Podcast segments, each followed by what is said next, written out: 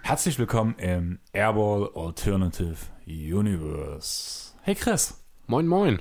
Hast du, warst du darauf gefasst, dass das ja eigentlich ein Alternative Universe Spektrum heute ist? Nicht so richtig, habe ich gar nicht drüber nachgedacht. Ich habe es immer Trade Talks genannt. Ja, aber, aber eigentlich ist es eine A A U, du hast recht. Ja, das habe ich mir irgendwie jetzt gerade, ja, stimmt, wo ich Aufnehmen ja. gedrückt habe, ist mir das durch den Kopf geschossen. Ja, zu Recht. In einer längst vergangenen Zeit. Wo die Welten zwischen Nazis und bös und guten Menschen noch getrennt waren. Du machst große Augen, Chris. Wie geht's dir? Äh, ja, so ist Emi. Hat eine geile Woche. Hat eine geile Begebenheit gestern mit meinem Auto. Das ist wieder so typisch ich. Ich bin ja gerne mal ein kleiner Tollpatsch. Der eine oder andere hat es vielleicht schon mal rausgehört. Bin gestern auf Arbeit gefahren, hatte Spätschicht, mittags auf Arbeit, Auto geparkt, rein ins Büro. Dann abends zum Feierabend wieder zum Parkplatz gegangen. Ich drücke so auf den Knopf von meiner Fernbedienung und es passiert nichts. Ich so, hey, was ist denn los? Geh näher ran, es passiert immer noch nichts.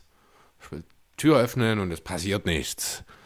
Habe ich dann aufgeschlossen, weil ich zum Glück wenigstens in der Fahrertür noch ein Schloss, also ein Schloss habe. Reingesetzt, okay, Licht angegangen, scheiße.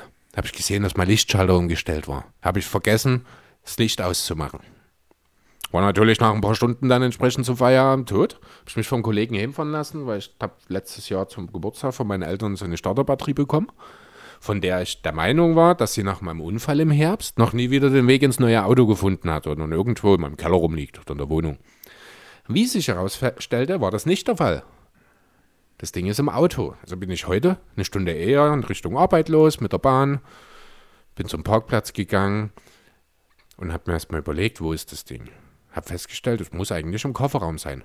Wie sich herausstellte, ziemlich doofe Idee, weil wenn du Strom brauchst, weil das Auto keine Energie mehr hat, dann kommst du nicht in den Kofferraum ohne weiteres. Denn die einzige Tür, die ich öffnen konnte, ist die Fahrertür.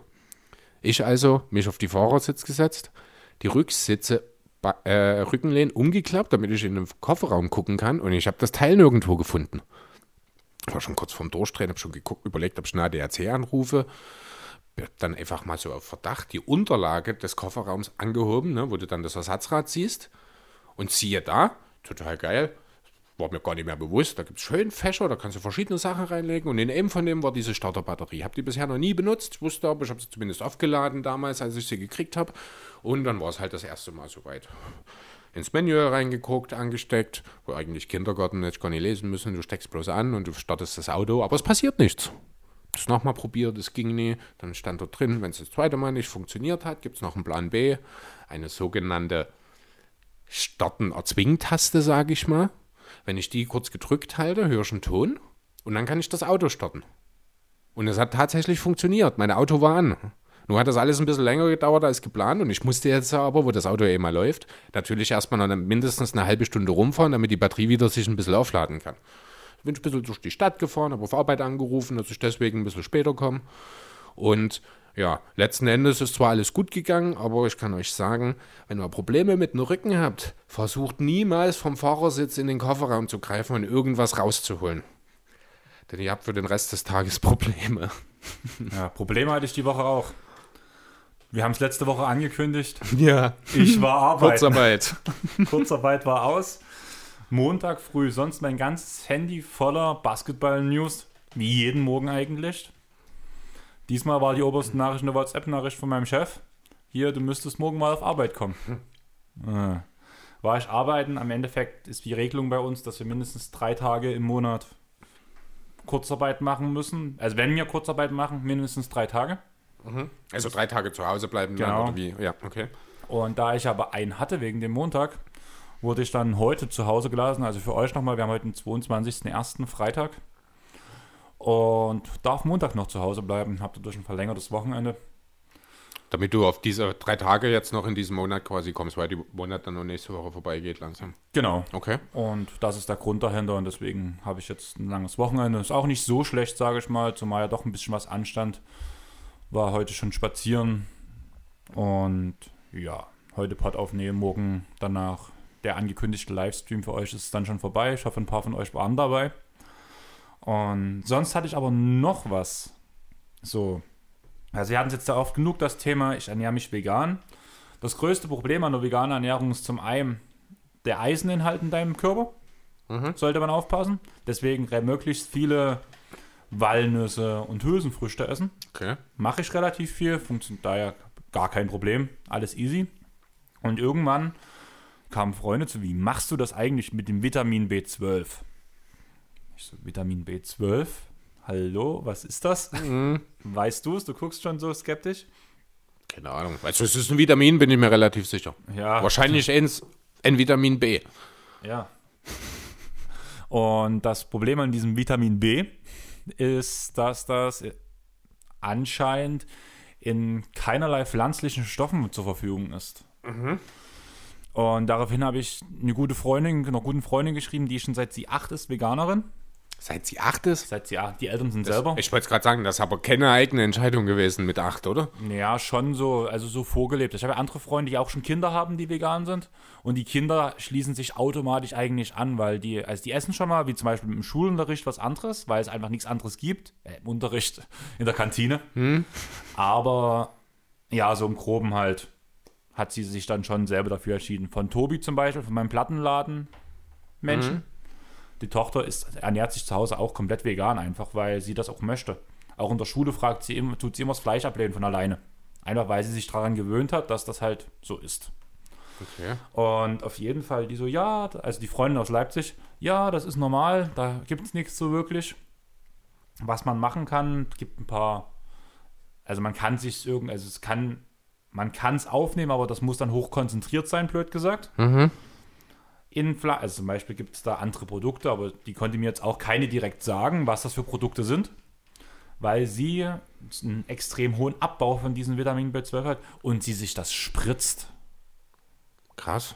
Ja, okay. Dachte ich mir auch. Also sie ist Krankenschwester, sie hat wahrscheinlich wenig Probleme damit, mal eine Spritze anzusetzen.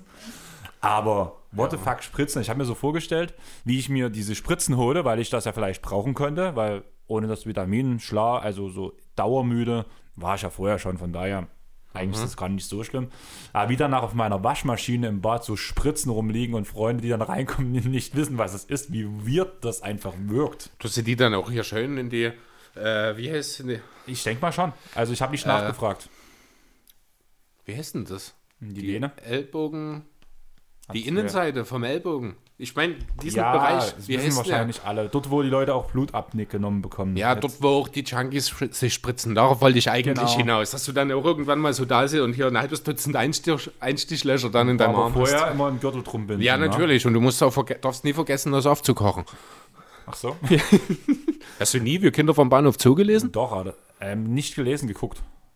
Ja, das auch. Aber das ist einer der, eines der wenigen Schulbücher, die ich wirklich interessant fand. Ja... Okay. Ja, es ist ein guter Film. Ich habe es nicht gelesen. Ja, deswegen kann ich über das Buch schlecht urteilen jetzt. Ähm, auf was ich raus wollte danach, danach halt, ähm, wir haben ja bei uns im Handball, der eine Torhüter ist ja selber Arzt. Mhm. Habe ich Felix geschrieben, hier, habe das und das gehört, wie sieht denn das aus? Und der so, naja, das Spritzen ist schon eine Variante, aber das ist eigentlich nur, wenn du das extrem schnell abbaust, weil sonst ist das zu hoch, also kannst, es schadet dir nicht. Überdosierung, aber, ja. Nee, auch nicht, das schadet dir nee, nicht, aber es ist einfach nicht mh. nötig. Okay.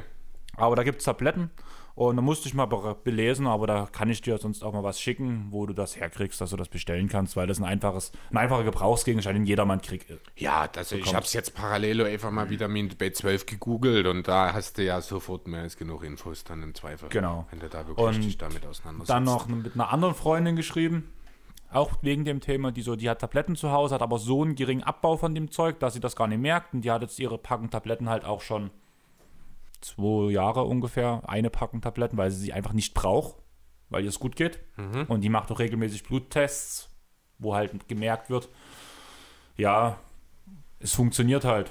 Ja, täglicher Bedarf übrigens vier Mikrogramm. Sehe ich hier gerade bei Google. Ich wollte es nur mal kurz erwähnen. Okay. Um, dass man mal ein Gefühl dafür bekommt, wie wenig das eigentlich ist. Genau, und ich habe mich aber schon gefragt, mir geht's ja, du, du kennst, siehst mich ja auch jedes Mal, mir geht's ja eigentlich gut. Also so dieses ganze körperliche. Körperlich, auch, ja. Auch Lars hat heute zu mir gesagt, dass ich wesentlich gesünder aussehe wie früher noch, wo wir halt uns noch öfters regelmäßig gesehen haben. Also so viel kann ich ja gerade nicht verkehrt machen. Jo. Hab dann heute früh gefrühstückt, meine Milch getrunken, Milchpaket alle gemacht, wollte in den Müll schmeißen. Und so wie es in der Hand lag, lese ich auf einmal Vitamin B zwölf vorhanden. Oh, perfekt. Problem gelöst. Und ich wusste halt, also die Milch trinke ich schon. Das ist die Hafermilch, oder? Ähm, Hafer, Vanille, ne? Mhm. Weil ich bin ja nicht so der normale Milchtrinker. Ich habe immer gerne noch einen Beigeschmack. Und Vanille war ja. ich schon mal Fan von. Oder auch Banane finde ich mega lecker. Und Fr- Früher war ich ein großer Erdbeermilch-Fan. Ja, sowas auch cool. Ja, jetzt, und auf jeden Fall wollte ich halt wegschmeißen. So blöde, du hast dich mit dem Thema nie beschäftigt. Und dann lag's das blöd ist, in der Hand. Mh. Und du liest auf einmal Vitamin B zwölf. Hä? Ist vorhanden. Ach, deswegen geht's dir wahrscheinlich noch so gut. Weil ich ziehe es jetzt auch schon ein halbes Jahr durch. Eigentlich müsste mein Haushalt eigentlich komplett aufgebraucht sein. Theoretisch, ja. Eigentlich müsste ich aber, mega am Ende sein. Ja. Aber ich weiß genau, was du meinst hier, wie du gerade sagst. Man, auf einmal sieht man es, das ist so eine Sache. Ich weiß nicht, ob das auch wirklich am Ende in der Natur des Menschen liegt, sage ich mal. Also das ist auch ein Beispiel aus, von früher bei mir. Ein Kumpel hatte sich damals ein neues Auto zugelegt und hatte halt im Kennzeichen die Ortskennung, äh, das war damals noch D I P S, und dahinter halt zu, Z U. War das erste Mal, dass ich ein Auto gesehen habe, das zu, das Wort zu quasi im Nummernschild hat. In den Wochen danach habe ich bestimmt ein Dutzend Autos mit genau diesem zu im Nummernschild gesehen. Ne? Davor und danach alles anders. Aber das ist so, man hat es nie irgendwie auf dem Schirm. Dann spricht man drüber und auf einmal taucht es immer wieder auf. Ich könnte wetten, du, dir wird in den nächsten zwei, drei Wochen noch zwei, drei Mal irgendwie die Situation, vielleicht auch beim Einkaufen oder so, wo du einfach unerwartet plötzlich Vitamin B zwölf liest. Kann sein. Aber du hast gesagt, du hast heute nicht so viel Zeit. Ich habe gesagt, who cares? Nein, Spaß beiseite. Ich habe alles schon aufgebaut. Wir können eigentlich direkt mit Basketball starten. Und ich würde zum einen sagen, mit einem Zitat beginnen. Der Trade hat mir vermutlich das Leben gerettet. Oh, ja, Caris LeVert. Wollen wir jetzt wieder über die Aussprache diskutieren? Ich nenne ihn jetzt einfach Caris der Grüne. Mach das. Hast du das mitgekriegt? Nein. Bei äh, Sandro, Dallas Mavericks, Germany, der hat sich über mich lustig gemacht. Äh, ich glaube, das war ein Mavs-Spiel vor den Pacers. Und da hat er halt kurz auf Caris LeVert Bezug genommen und mich dann mit rein markiert mit der Frage, wie wird er denn nun ausgesprochen oder so. Und da habe ich dann mal kurz überlegt und ein kleines bisschen Französisch ist ja hängen geblieben. Und wer, also das, das Teil nach Le sozusagen, heißt Grün und deswegen ist das jetzt Caris der Grüne. Okay. Hast du ihm das auch so gesagt, oder? Äh, ich habe auf jeden Fall sowas in der Art noch mit kom- äh, kommentiert dann. Dann auf jeden Fall viele Grüße nach Leipzig zu Sandro. Jo. Ähm, zu LeVert nochmal kurz. Also, er hat wirklich das Zitat rausgebracht. Für die, die es nicht gehört haben, eigentlich ist es jetzt ja schon ein altbackener Schuh. Nach dem Trade mit Houston, jetzt hätte ich gerade Fliege fast gesagt. Cle- Cleveland, Indiana Cleveland, und eben genau. Wurde Netz, halt ja. der normale Medizincheck nochmal durchgezogen. Und dabei wurde halt, war es nun ein Tumor? Ähm, also offiziell eine kleine Masse in den Nieren war es, ich glaube, ne? Was wahrscheinlich Nier, ein Tumor ja, sein was, muss. Es ist ein Tumor, genau. Ich habe auch, ich weiß gar nicht genau, wo ich es gehört hatte, ob es bei Jonathan bei Jeden Tag N B A war oder irgendwo anders, in einem anderen Podcast jedenfalls, war jetzt auch das Thema eben, ähm, dass das wirklich purer Zufall ist, dass das äh, heraus, also dass man das jetzt äh, entdeckt hat, dass allgemein diese Form äh, des Tumors äh, für gewöhnlich immer zufällig entdeckt wird, weil halt wenige äh, bis gar keine Symptome lange Zeit auftreten.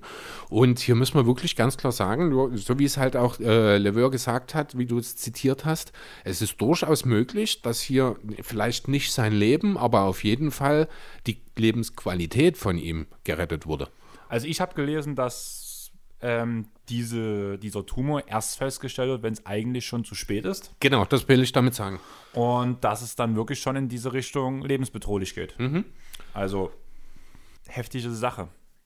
Ja, und es ist wirklich der pure Zufall, das muss man wirklich so sagen. Hut ab an der Stelle, aber trotzdem vor den, vor den Pacers. Die hätten nämlich, wie ich finde, Die, das Recht gehabt, den Trade dahingehend zu annullieren. Ja, hätten ja? sie. Aus gesundheitlichen Medizincheck, aber dort auch wirklich Hut ab vor äh, Kevin Pritchard heißt er, ich glaube, ne? Der hat diese ganze Geschichte eben nicht nur als Business sieht, sondern auch die menschlichen Aspekte darin sieht. Einerseits muss man sagen, jetzt mit dieser frühen Erkennung bin ich mir sicher, wird LeVert äh, im, ja vielleicht jetzt nicht diese Saison, wobei das auch nicht ganz ausgeschlossen sein soll, aber dann zumindest in der nächsten Saison äh, wahrscheinlich wieder im Vollbesitz seiner Kräfte dann nach der Behandlung sein wird und seine Karriere, sage ich mal, mehr oder weniger unbeschadet fortsetzen kann. Ja, so weit würde ich dann auch nicht ausführen. Irgendwo ist ja wirklich ein alter Hut. Eigentlich haben es alle schon mal gehört. Jeder Podcast hat es eigentlich schon mal hier oder da erwähnt, muss man jo. ja ganz ehrlich sagen. Wir mussten es trotzdem nochmal, weil es war noch nicht bekannt, dass wir aufgenommen haben letzte Woche. Deswegen kann man da schon nochmal drüber reden. Wenn wir bei Ausfällen gerade sind, muss ich auch nochmal eine kleine Trauernote loswerden. Denn ich musste C J McCollum jetzt droppen in meiner ohnehin unheimlich erfolglosen Fantasy-Liga. Ach stimmt, wir wollen ja über Fantasy ja, ja, reden. Genau. Letzte Woche noch die große Schnauze gehabt, dass er in naja. seiner ganzen Fantasy-Karriere jetzt das erste Mal gegen mich gewinnen das wird. Das ist nie wahr. Ich hab dich, ich hab dich, ich glaube, die meiste Zeit sogar geschlagen. Du verlierst immer gegen die anderen so gut wie nie, aber gegen mich siehst du eigentlich immer relativ schlecht aus. Ich weiß aber auch nicht, wo das herkommt. Und wie sah es diesmal aus, Chris? Ja, auch dieses Jahr war es ja ähnlich. Nur halt hat es am Ende nicht ganz gleich. Ich weiß, weiß auch gar nicht, wie es ausging. eins fünf vier für mich. eins fünf vier, naja, was war das? Ich glaube, ich hatte sechs zu drei geführt noch. sechs drei, ich glaube, als wir letzte Woche aufgenommen haben. Und dann ich hast du sogar noch mehr. Nee, ich glaube, mehr war es nicht. Äh, jedenfalls hast du dann halt übers Wochenende die ganze Geschichte noch gedreht. Ich habe es vorhin schon zu dir gesagt, ich glaube, die Fantasy-Saison ist für mich jetzt mehr oder weniger schon erledigt. Ich muss sagen, ich habe gerade eine sehr gute Woche. Von allen Head-to-Head-Ligen sieht es tatsächlich bis jetzt ganz gut aus für mich. Okay. Also auch letzte Woche habe ich auch in der ähm, Triple-Double-Liga, wo die Podcaster gegeneinander antreten, habe ich meinen ersten Sieg geholt, endlich mal. Mhm. Auch relativ eindeutig. Diese Woche sieht es auch bis jetzt nicht schlecht aus. Habe noch ein paar Anpassungen heute gemacht, heute Morgen, wo ich nicht schlafen konnte. Ähm, ja, also eigentlich sieht es für mich gerade seit so anderthalb bis zwei Wochen bin ich auf dem aufsteigenden Ast. Thema Fantasy, mal gucken, was ich noch rauskitzeln kann aus meinen Teams. Aber es macht gerade Spaß, sich damit zu beschäftigen, aber ich würde sagen, wir tun langsam mal in unser großes, in unser großes Thema einsteigen. Die längeren Hörer kennen es ja schon, das Airball Alternative Universe, das A A U, beschreibt quasi ein Alternativuniversum, in dem wir so ein bisschen von der Realität weg ein paar Szenarien uns skizzieren, kann man eigentlich sagen. Das sind ab und zu ein blickende Glaskugel, blöde gesagt, ähm, im Sinne von Awardshows oder zum Beispiel auch, was passieren kann. Und heute haben wir uns aufgrund der Diskrepanz, dass Trae Young und John Collins sich ja so ein bisschen im gut unterhalten haben, sagen wir mal so, in der Trainingssession und seitdem bei den Hawks ja eigentlich gar nichts mehr läuft, muss man ja auch sagen, ein paar Gedanken gemacht, was könnte man so an Trades einstielen. Dann zu, dazu gab es ja noch ein ähm, Cleveland, den ziemlichen Obstsalat in der Kabine. Genau. Willst du das nochmal ein bisschen ausführen, weil du hast dich ja vor uns ganz schön drüber aufgeregt. Ja, also ich muss ganz ehrlich sagen, ich habe langsam die Schnauze voll von der N B A. Alles, was ich mir vornehme, was ich in irgendeiner Form vorbereite, wird von den Pennern einfach über den Haufen geworfen. Seien es die Pacers vor zwei Wochen gewesen, letzte Woche habe ich mich ja nicht weiter, nee, seien es die Pacers letzte Woche gewesen, so rum, vorletzte Woche hatte ich mich ja nicht weiter vorbereitet, da hat es mich nicht gestört. Und jetzt eben wieder, ja, äh, wie heißt der, Kevin heißt er, ne? Kevin, ist das ein richtiger Kevin? Kevin, die kleine rote Rakete. Ähm, ja, Kevin Porter Junior hat ja den J R. Smith gemacht und hat im Team ein bisschen Stunk gemacht und ein bisschen Essen rumgeworfen, weil ihm sein Spind weggenommen wurde. Vom Prinzen. Vom Prinzen, genau. Also da muss man vielleicht auch einfach mal auf die Knie gehen und die Schnauze halten, aber... Aber man kann stattdessen natürlich auch einfach ein bisschen Essen rumwerfen und dafür zu sorgen, dass man woanders hingetradet wird. Und wo ging's hin? Und für ja, was? Für nichts. Nach Houston, das kann man erstmal so sagen. Wir hatten eigentlich uns auch, ich weiß nicht, ob du auch welche hattest, aber ja doch, ich glaube schon, ne, hatten wir zumindest. Tatsächlich nein. Okay, dann habe hab ich, mich nicht mit beschäftigt. Gut, dann habe ich, also ich habe mir tatsächlich diese Woche mal, ich glaube, drei verschiedene Kevin Porter-Szenarien ausgedacht. Muss man natürlich ähm, vorab schon mal sagen, das, was die Rockets jetzt gegeben haben, ist jetzt nicht so viel weniger als das, was ich erwartet hätte, was die Cavs verlangen können. Also mehr als einen Second-Rounder hätte kein Team für Kevin Porter wahrscheinlich gegeben, es sei denn, man hätte eine schöne Kombination in einem Trade irgendwie zusammenbauen können, weil man muss einfach ganz deutlich sagen, der Typ hat gerade keinen Wert mehr. Ne, der ist unheimlich talentiert und ich bin mir sicher, Houston, Raphael Stone hat nicht lange gebraucht, um diese Entscheidung zu treffen, denn wenn man ihn hinbekommt, kann ich mir durchaus vorstellen, kann er auch ein Cornerstone mal für eine Franchise sein. Nicht als Franchise-Player, aber als, ja, zumindest mehr als nur Rollenspieler, sage ich mal. Wenn er denn sein Talent und seinen Kopf irgendwann klar kriegt. Also das Talent ist ja da, er muss halt seinen Kopf klar kriegen. Jo, ja, jetzt ist er halt, wie gesagt, bei den Rockets gelandet. Abgegeben hat Houston dafür einen Top fünfundfünfzig Protected Future Second Round Pick. Also die Wahrscheinlichkeit, dass dieser Pick irgendwann mal in Cleveland landet, ich weiß nicht, aus welchem Jahr es ist, aber es ist sehr unwahrscheinlich, denn dafür müssten die Rockets wahrscheinlich in den nächsten zwei Jahren mal in die Top fünf kommen. Nein, sage ich jetzt einfach mal. Also ist es quasi ein absoluter äh, Low-Risk, High-Reward-Deal für die Rockets. Man hat Kevin Porter Junior bekommen, ohne etwas abzugeben. Ja, kann man natürlich tun. Ich würde sagen, deine Porter-Trades schieben wir ein bisschen nach hinten. Jo. Einfach, wir gucken einfach wir ein bisschen schauen, auf die Zeit. Genau, die müssen wir jetzt nicht unbedingt besprechen. Wenn wir noch Luft haben, können wir ja vielleicht nochmal drüber reden dann am Ende. Genau, würde ich halt auch sagen. Und wie gesagt, wir haben gedacht, dass wir zu den Falken gehen und uns mal überlegen, was machen wir eigentlich mit John Collins? Was ist genau passiert? Es gab eine Trainingssession, ähm, man hat ja dauerhaft über Trae Young geredet, er schindet Freiwürfe, er macht gerade viele Punkte, Atlanta war erfolgreich, hat relativ gut funktioniert. Dann gab es diese besagte Trainingssession, wo der zweite Star, an welcher Stelle steht Collins bei Kann Atlanta? Ich, kann man momentan, ich glaube, überhaupt nicht abschätzen, weil du halt mit Gallo und Bogdanovic ja eigentlich zwei wichtige Spieler hast, die bisher kaum gespielt haben. Ähnliches gilt für Capella. Die jungen Spieler, gerade in Hunter, hatten einen extremen Sprung gemacht. Stand jetzt aktuell würde ich schon noch ihn als Nummer zwei sehen in Atlanta, aber das kann sich durchaus in den nächsten zwei Wochen ohne einen Trade auch schon komplett geändert haben. Ja, also sehe ich halt auch so, dass er die Nummer zwei eigentlich ist. Aber eben diese Nummer zwei hat sich beschwert, dass ähm, Trae Young zu eigensinnig spielt, dass er seine Mitspieler nicht in die richtigen Positionen bringt. Und daraufhin wirkt es fast auf dem Spielfeld, als wäre Trae Young gehemmt und hat nicht mehr sein Spiel gespielt. Siehst du das auch so oder hast du dir das gar nicht so sehr angeguckt, wie ich es danach lief? Ich habe nicht so viel von den Hawks gesehen, um ehrlich zu sein. Ich habe natürlich die Unruhen allgemein mitbekommen, äh, aber jetzt konkret, was da tatsächlich vorgefallen ist oder wie sich das Ganze jetzt spielerisch auch auswirkt, muss ich ehrlich sagen, kann ich jetzt so genau nichts dazu sagen. Ja, ich bin ja damals ein bisschen so auf dich zugekommen, genauso wie mit halt Kevin Porter, wo ich dann zu dir noch, wo das Thema schon feststand, gesagt habe, hier, willst du nicht für den Jungen mal was raussuchen? Da gibt es ja so die Gerüchte. Also eigentlich tue ich dir mal wieder jeden Scheiß zuschieben, der danach nicht funktioniert. Du guckst skeptisch. Ich warte noch darauf, worauf du hinaus bist. Dass Klang ich das Thema für heute angestoßen habe, dass ich gern Collins vertraden würde und dass, ob wir nicht ein, zwei Szenarien uns raussuchen wollen.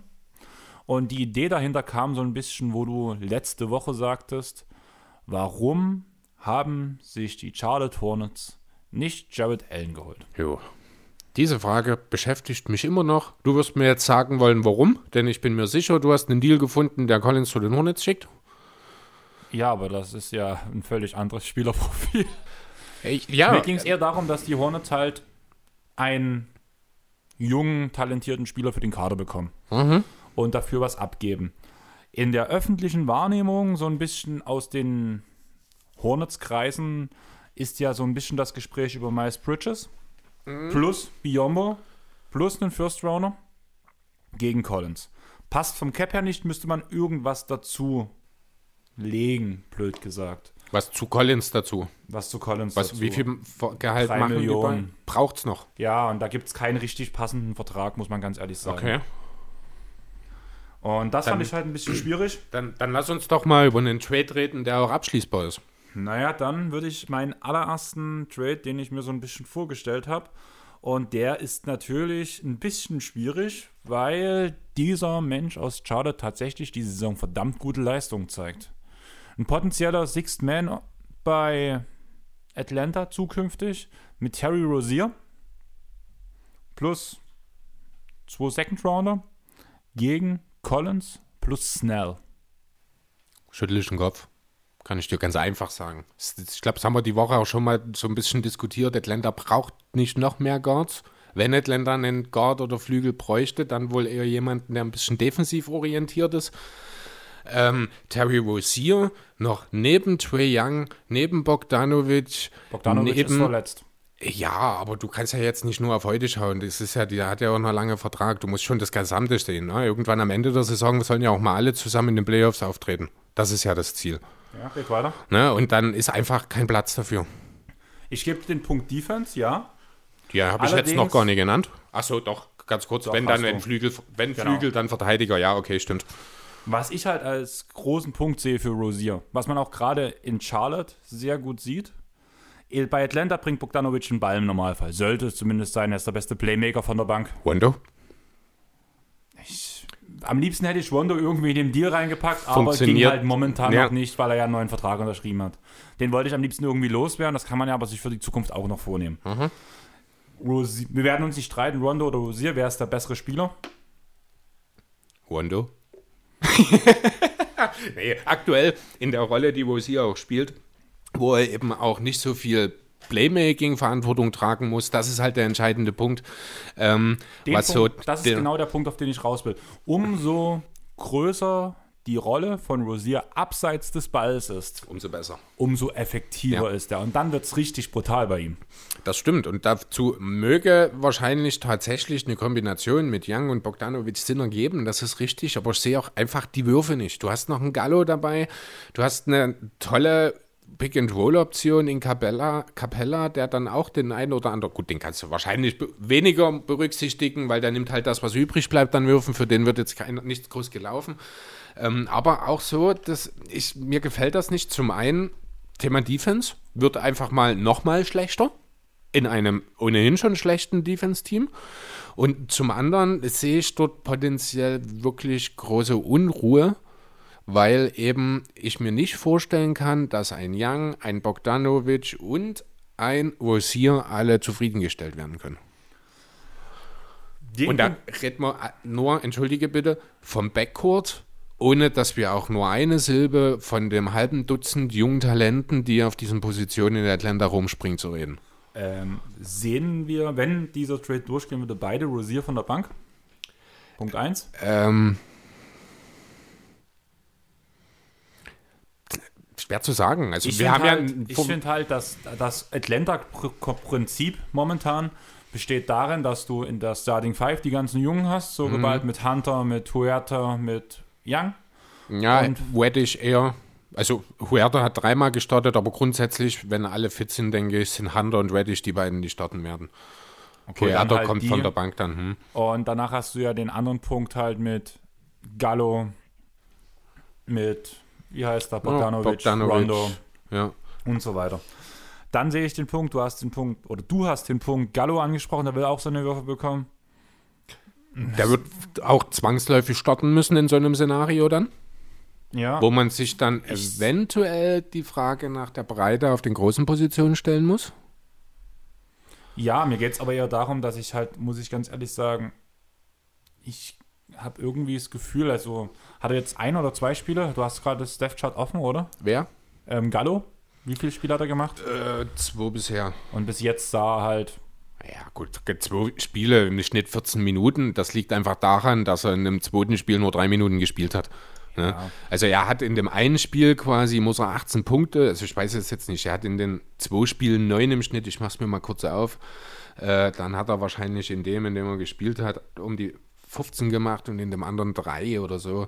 Keine Ahnung, gucken wir mal rein. Ja, dreizehn und fünf, genau. Ja, also das erste Spiel, oh, jetzt so, dreizehn Punkte gemacht, vier Rebounds, drei Assists, drei Turnover, fünfzig Prozent, also ein von zwei Dreier, vier von sechs aus dem Feld. Und dann war er ja schon mal zwei Spiele raus und dann hat er nochmal drei Minuten gespielt, wo er aber auch nochmal fünf Punkte aufgelegt hat. Also das ist, kann man noch nicht äh, wirklich sagen, wozu Gallo in der Lage ist dieses Jahr. Wie siehst du die Verpflichtung aus Charlottes Seite? Da haben wir ja auch Differenzen gehabt. Ja. Du hast ja also ähnliche Probleme sogar genannt. Tatsächlich, ja. Also ich sehe halt John Collins nicht als Center. Ne? Also ich kann mir durchaus vorstellen, dass John Collins, und da werde ich dann auch nochmal ein Trade-Szenario nennen, wo ich mir das beispielsweise vorstellen kann, äh, dass John Collins kein negativer Verteidiger ist. Da gibt es durchaus Szenarien. John Collins bringt zum Beispiel äh, eine tolle Athletik und eine gute... Ja, doch, ich finde schon zumindest eine ordentliche äh, Help-Defense in Sachen Rim Protection mit.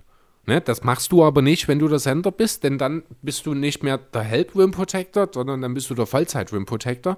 Und dafür fehlt ihm zum einen die Masse, um gegen Spieler wie beispielsweise einen Embiid oder auch schon den Gobert und vielleicht ja auch sogar schon den Christian Wood, ich weiß es nicht, Probleme zu äh, bekommen.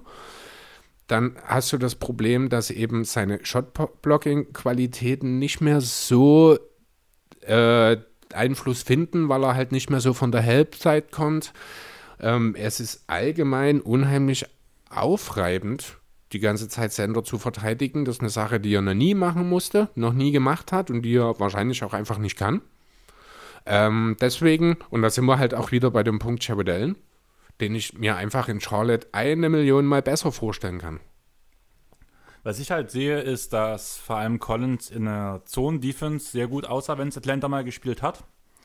Jetzt kommen wir zu dem Punkt, was spielt Charlotte die ganze Zeit? Die Zone, Zone ja. Ja, sehr viel sogar. Weshalb ich auch dort so ein bisschen diesen Punkt sehe. Außerdem haben wir uns die ganze Zeit darüber beschwert, dass die äh, Charlotte Hornets sich vom Cap her so zugeballert haben mit den Verträgen von Rozier, mit Hayward und so weiter und so fort. Und wenn du dir jetzt äh, diesen Deal anguckst mit Snell und Collins, selbst wenn Collins nicht funktionieren würde, wirst du flexibler. Und auch Snell mhm. geht nächstes Jahr durch, aus den Büchern raus und damit verschwinden zwölf Millionen aus den Büchern. Das ist richtig. Das ist der eine Punkt, den ich sage, Tony Snell dort reinstecken, habe ich überhaupt keine Schmerzen damit. Das ist okay, das ist ein auslaufender hoher Vertrag. Ähm, das Problem bei Collins ist aber, es ist ein auslaufender kleiner Vertrag. Und du, du hast die Bird-Rights dafür, wenn du es verlängern möchtest. Das ja, ist das aber was bist du bereit, John Collins zu bezahlen im Moment? Das ist ja aber der ne? Punkt. Also ich verstehe durchaus, nach dem Rozier-Deal letztes Jahr, nach dem Hayward-Deal dieses Jahr, äh, Charlotte muss sich verbessern. Ne? Also wir brauchen jetzt nicht mehr darüber reden, dass Charlotte irgendwie versuchen sollte, in die Lottery weit hochzukommen. Das hat man sich mit dem Hayward-Deal einfach verbaut. Deswegen kann es eigentlich jetzt nur in die eine Richtung gehen und dann ist es durchaus sinnvoll, sich Talent anzuhäufen. Also ich verstehe durchaus den Punkt, John Collins zu holen. Ähm, ich sehe nur den Fit einfach nicht. Ich verstehe halt das Defense-Problem, was du sagst für Atlanta, aber ich sehe es halt wirklich dort nicht so schlimm. Ich finde, da bringt eine gute Ergänzung und vor allem jede Menge Talent. Aber ich bin auch der ah, Meinung, in Atlanta hat er, wurde, wurde er nicht nach seinen Stärken eingesetzt. Einfach, weil der Fokuspunkt war Trae Young. Und ich finde, man hat andere Spieler hier, vor allem im Sinne von LaMelo Ball, der definitiv einen John Collins in den Spots findet, wo in Collins die Bälle haben möchte. Das konnte den Trae Young letztes Jahr aber auch. Ja, aber ich finde trotzdem, dass Trae Young ja mehr das, den, den Fokus auf sein Spiel legt, während LaMelo ja schon eher ist, ich spiele lieber nochmal ab, bevor ich ab selber abschließe. Sehe seh ich gar nicht. Trae Young ist ein reiner Playmaker, der einen tollen Wurf hat und das weiß und sich im Laufe seiner dominanten, dominanten Highschool- und College-Karriere nun mal äh, dem einfach bewusst wurde, dass er viel werfen mu- muss auch. Ne? Also natürlich ist er auch ein guter, natu- natürlicher Scorer, aber auch Trae Young ist, würde ich behaupten wollen, von seinen Anlagen her, von seiner Court-Vision, von all, ist er trotzdem ein überragender und weit, weit über dem Durchschnitt liegender Playmaker für seine Teamkollegen. Gebe ich dir hundertprozentig recht. Mir geht es aber eher darum, wenn ich jetzt Trae Young als Spieler habe, was ist besser ausgeprägt? Sein, seine Offensivkraft im Sinne von, ich arbeite mir selbst einen Wurf und ich werfe, oder... Oder was ist für ihn das Beste, was er machen kann? Was ist das beste Play für Trae Young? Schließe ich selber ab oder tue ich... Der Pass. Ganz ehrlich, wer keine dreißig Prozent Dreier trifft in diesem Jahr. Aber trotzdem wirft er viel. Ja, aber trotzdem trifft er keine dreißig Prozent seiner Dreier in diesem Jahr. Also wenn du mich so fragst, was ist jetzt besser, der eigene Wurf oder den Mitspieler, dann bin ich beim Mitspieler, weil er seinen eigenen Wurf halt eigentlich nur, in Anführungszeichen, durch die Freiwürfe momentan so gut macht. Okay, was macht Trae Young? Wirft er eher oder passt er eher? Einfach aufgrund seines Naturells, wie er spielt. Gehen wir so rum. Okay, es gibt vielleicht vier Spieler in der Liga, auf die das Gegenteil zutrifft. Ricky Rubio. Ben Simmons. Chris Paul. Ja, und dann wird es schon langsam schwierig. George Hill? Nee, würde ich jetzt... Ja, ist halt eine völlig andere Rolle, schwierig mhm. zu sagen. Das ist schon jemand, der auch äh, eigentlich sogar viel mehr Off-Guard sogar noch in äh, Indiana zum Beispiel gespielt hat, äh, der weniger Playmaker ist eigentlich sogar. Nikola Jokic. Genialer Score, ja, aber trotzdem. Stimmt. Ja, hast du recht. An die Big Man habe ich jetzt in der Form gar nicht unbedingt gedacht, aber Jokic wäre noch jemand, dem man das Passen vor dem Wurf nimmt, das stimmt. Ich wobei das man auch das in, auch wenn wir wieder wo, völlig weg vom Thema ja, sind, das Thema ist echt interessant. Wobei man auch ganz klar sagen muss, Jokic sollte das eigentlich nicht so oft tun. Ja. Ähm, aber ganz ehrlich, das ist dann, im Grunde ist es das schon mehr oder weniger gewesen. Das sind so die einzigen Spieler, wo ich, die mir jetzt einfallen, wo ich sage, das sind wirklich ganz klare Lonzo. Lonzo noch. Aber dann, dann hört es wirklich, ja, bei LaMelo sehe ich das halt schon wieder ein bisschen anders, weil er ist halt... Der chuckt schon gerne. Ja, genau. Ja, ist schon richtig. Also der nimmt sich schon auch seine Würfe. Der ist ein überragender Playmaker, muss man nicht drüber reden. Und der wird Pässe spielen in seiner Karriere, die wird kein anderer spielen können. Wahrscheinlich auch ein Chris Paul nicht vielleicht. Übrigens Rondo. Ja, aber Rondo ist schon wieder eine andere Motivation. Deswegen würde ich den dort rauslassen, weil Rondo macht es halt nicht für das Team, sondern für sich. Zumindest meistens, muss man schon mal so sagen.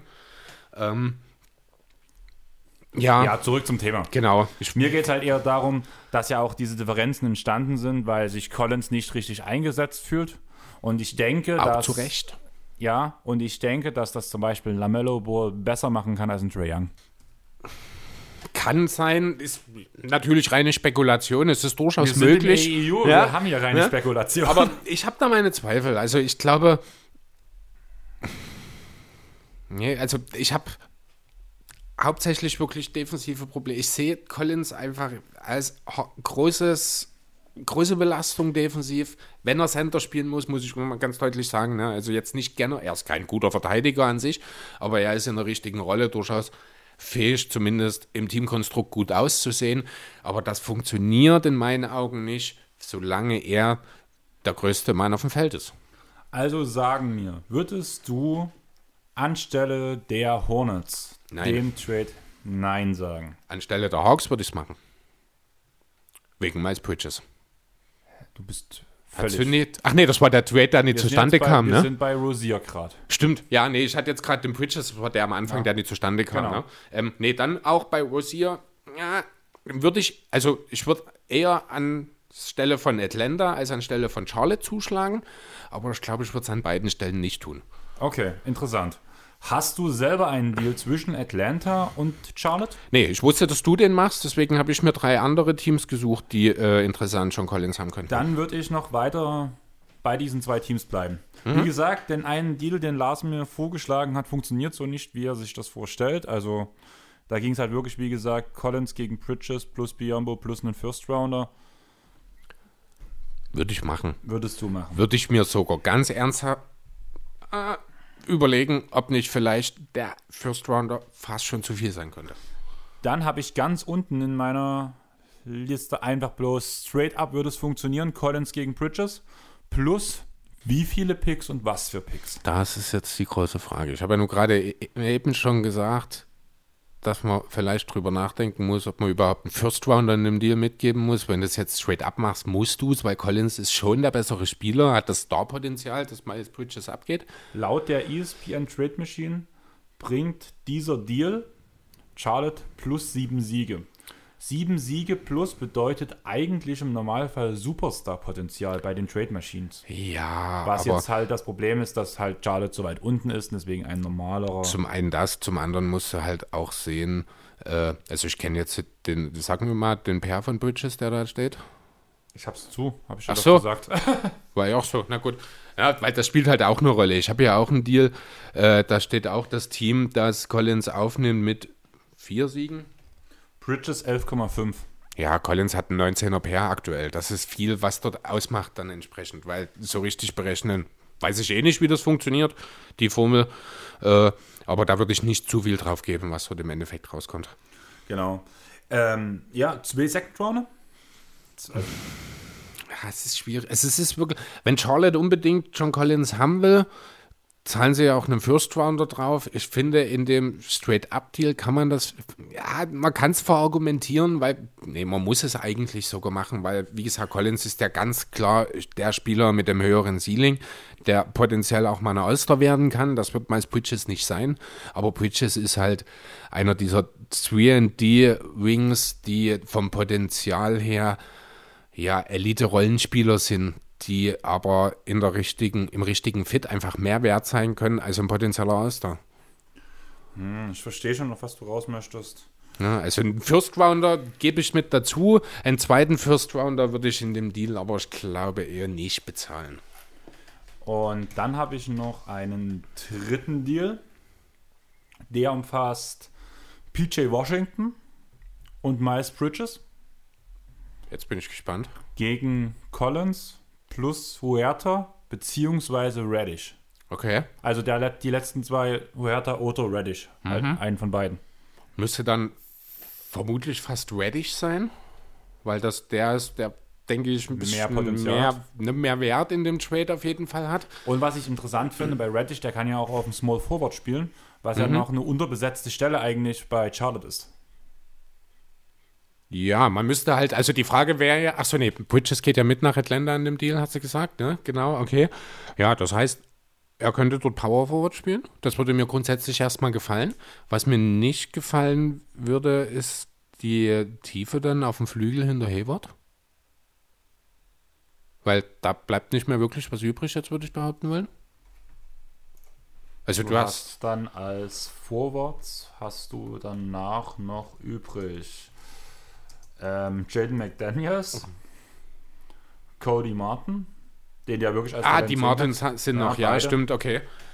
Ja gut, die habe ich jetzt vergessen, stimmt, die machen da natürlich noch ein bisschen was her, dann mag es vielleicht auch gehen. Michael Kidd Gilchrist, ich bin im falschen Jahr gerade, ich glaube hier, ja, neunzehnhundertzwanzig. Sehr gut. Ja, also das wäre so... Ja, also der gefällt mir auf jeden Fall am besten. Einfach schon deswegen, weil halt zum einen Bridges für Atlanta drin ist, den ich als bestes Asset in diesen Trade-Kombinationen sehe, definitiv. Äh, und zum anderen, weil halt bei den Hornets Collins nicht auf die fünf muss. Von da, also das wäre der, wo ich am ehesten sage, gehe ich mit. Und denkst du, das wird passieren? Nee. Weil P J Washington nicht aus Atlanta äh, Richtig, genau. Washington ist halt... Ja, es würde auch Atlanta nur bedingt was bringen. Muss man auch ganz klar sagen, weil die kriegen zwar Bridges, in Bridges den Spieler, der ihnen wahrscheinlich auch direkt weiterhelfen kann. Werden Collins los. Werden Collins los. Dafür hast du einen P J Washington, einen talentierten Power Forward, der aber, wenn ich ehrlich sein soll... auch nie über, also nicht mal ein Star wird. Also der wahrscheinlich auch nur ein Rollenspieler irgendwie mal sein kann. Aber vielleicht auch nicht gleich in Atlanta. Lässt du ihn dann starten? Lässt du Gallo starten? Wie setzt du ihn ein? Er hat keinen Wurf. Er, also P J Washington ist für mich auch so ein bisschen, vielleicht müsste dort ein Folgetrade, wo man dann aus Washington vielleicht nochmal ein Veteran machen kann. Äh, dann würde das aus Atlantas Sicht schon interessant werden. Ich kann halt mit P J Washington gerade in Atlanta irgendwie nicht so allzu viel anfangen, um ehrlich Diese zu sein. Diese Hertha-Variante zum Beispiel nach Charlotte wäre auch für mich nur eine Variante, wenn man Devonte Graham irgendwie noch verdienen kann. Muss man ganz ehrlich sagen. Der spielt ja auch eine mega ineffiziente Saison. Mhm. Gut, das ist eine Sache, da finde ich, sollte man erstmal, bevor man dort über einen Trade redet, erstmal dafür sorgen, dass LaMelo startet und mal schauen, ob Devonte Graham vielleicht das Sixth Man auf einmal funktioniert. Das würde ich vielleicht probieren, bevor ich einen Trade anstarte, weil ja, manchmal kann man Dinge halt auch intrinsisch lösen und ich glaube, LaMelo wird nicht mehr lange von der Bank kommen. Tut das überhaupt noch? LaMelo ist noch Bankspieler. Ja, ne? Ja. Ich glaube nicht, dass das noch lange anhält. Aber Chris, ganz ehrlich, wir haben jetzt eine halbe Stunde über Charlotte geredet. Ja, lass uns nicht, mal... Nicht, dass Lars noch Hörer von uns wird. Jo, lass uns mal. Ich habe, wie gesagt, ein paar andere Optionen für John Collins. Müssen wir vielleicht nicht ganz so tief. Ich fange einfach mal an. Ein erster Deal... Äh, ist mit den Timberwolves. Hm. Hat man ganz kurz drüber geredet, dass ja der Starting Power Forward der Timberwolves momentan Juan Hernan Gomez ist. Ist jetzt nicht haben so prall. Haben wir da im Pod drüber geredet? Nee, nicht oder? Im Pod, da haben wir unter der Woche mal, als Irgendwas wir war. die Power Forward Liste mal besprochen haben, da sind wir drauf gekommen, genau. Ähm, ja, genau. Und zwar würde ich straight up, wir können dann noch über äh, potenzielle Picks reden, Jared Culver gegen John Collins. Das war meine erste Idee. Äh, Hintergrund ist folgender, aus Sicht von Minnesota geht es einfach darum, man muss, man, es ist, ich weiß nicht, ich glaube das erfolgloseste Win-Now-Team in der N B A-Historie. Man muss zur Verteidigung sagen, einfach was bei Cat los ist. Also nach ja, den sieben Verlusten jetzt selber Corona und... Ist richtig, ähm, aber die Timberwolves waren auch mit Cat in den letzten Jahren nicht gut. Die Timberwolves müssen... möglichst viel Talent rund um Carl Anthony Towns sammeln. Mit Collins hätte man eine gute Gelegenheit. Ich finde gerade offensiv kann das, ist das sehr gefällig. Äh, Rubio kommt ja aber von der Bank momentan bei den, War- äh, bei den Warriors, sage ich schon, bei den Timberwolves. Dann würde sich eine Starting Five, äh, im Backcourt würden D'Angelo Russell und Malik Beasley agieren, Cat und Collins auf den großen Positionen und dann kannst du auf der drei wahlweise, wenn du mehr Defensive brauchst, ja, brauchst du eigentlich dann hier äh, Josh Okogie nehmen, alternativ kannst du Anthony Edwards aber auch weiter dort starten lassen. Ähm, hat offensiv unheimlich viel Potenzial, aber defensiv natürlich nicht. Ja, aber dort möchte ich auch nochmal ganz, ganz stark Richtung Carl Anthony Towns linsen, denn wenn der einfach mal anfangen würde zu verteidigen, würde Minnesota von hier auf jetzt sieben, acht Plätze besser in der Defensive dastehen, im Team, äh, im Liga-Vergleich. Ähm, ja, genau. Ne? Wie gesagt, also Zielansammlung, so viel Talent wie möglich. Ja, erst Collins wäre ein klares Upgrade auf der vier. Ähm, man könnte ja draußen Pick and Rolls laufen. Du kannst vor Out spielen. Du hast mit Dilo und Rose, äh, Rose sage ich, und äh, Rubio hast du zwei tolle Playmaker, die eben auch entsprechend die Spieler einsetzen können. Ähm, ja, wie sieht das Ganze aus? Von Hawks Seite ist ein, ja, erstmal habe ich mir hier aufgeschrieben, weg mit dem Problemstifter. Das kann man grundsätzlich erstmal überall nennen natürlich. Die Frage ist, ist das ein fairer Deal? Straight up? Wahrscheinlich eher nicht. Wenn du das mich fragst, also da machen die Hawks sehr, sehr mies. Also Carl ja. ist da mit Abstand der schwächste Spieler. Gut, da sind wir uns einig. Noch, da müssten mindestens noch Picks mitkommen mhm. oder irgendwelches Talent. Allerdings hat Minnesota, die müssen ja so weit denken, dass ja, also ganz ehrlich, Minnesota darf keine First-Round-Picks verschicken, weil die sowieso immer den First Seed haben. Äh, den, den ersten Pick. Man verschickt keine First Rounder in Minneapolis. Hm.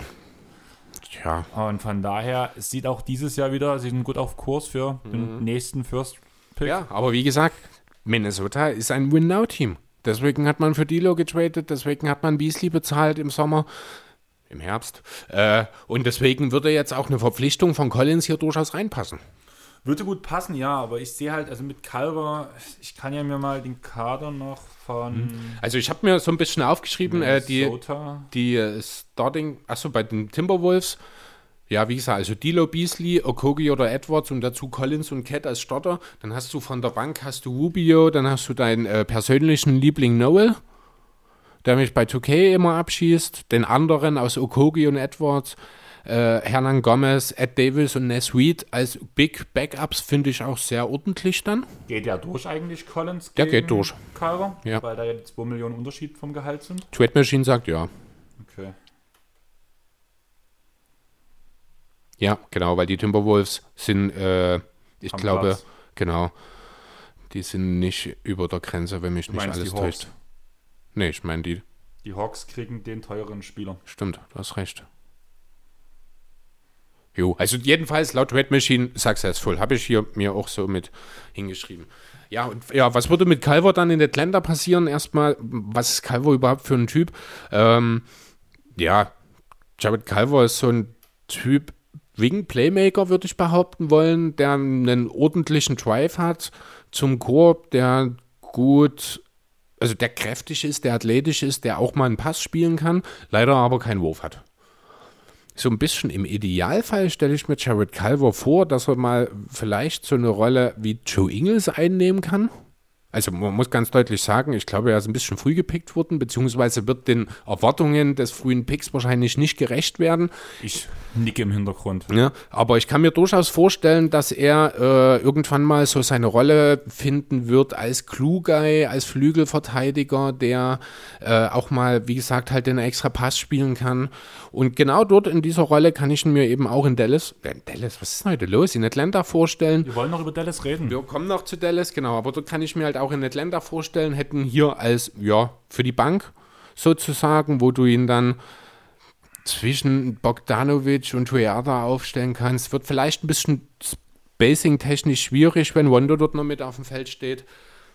Aber würde mir auf jeden Fall, ja, würde ich mir auf jeden Fall mal anschauen. Sag mal so, was denkst du?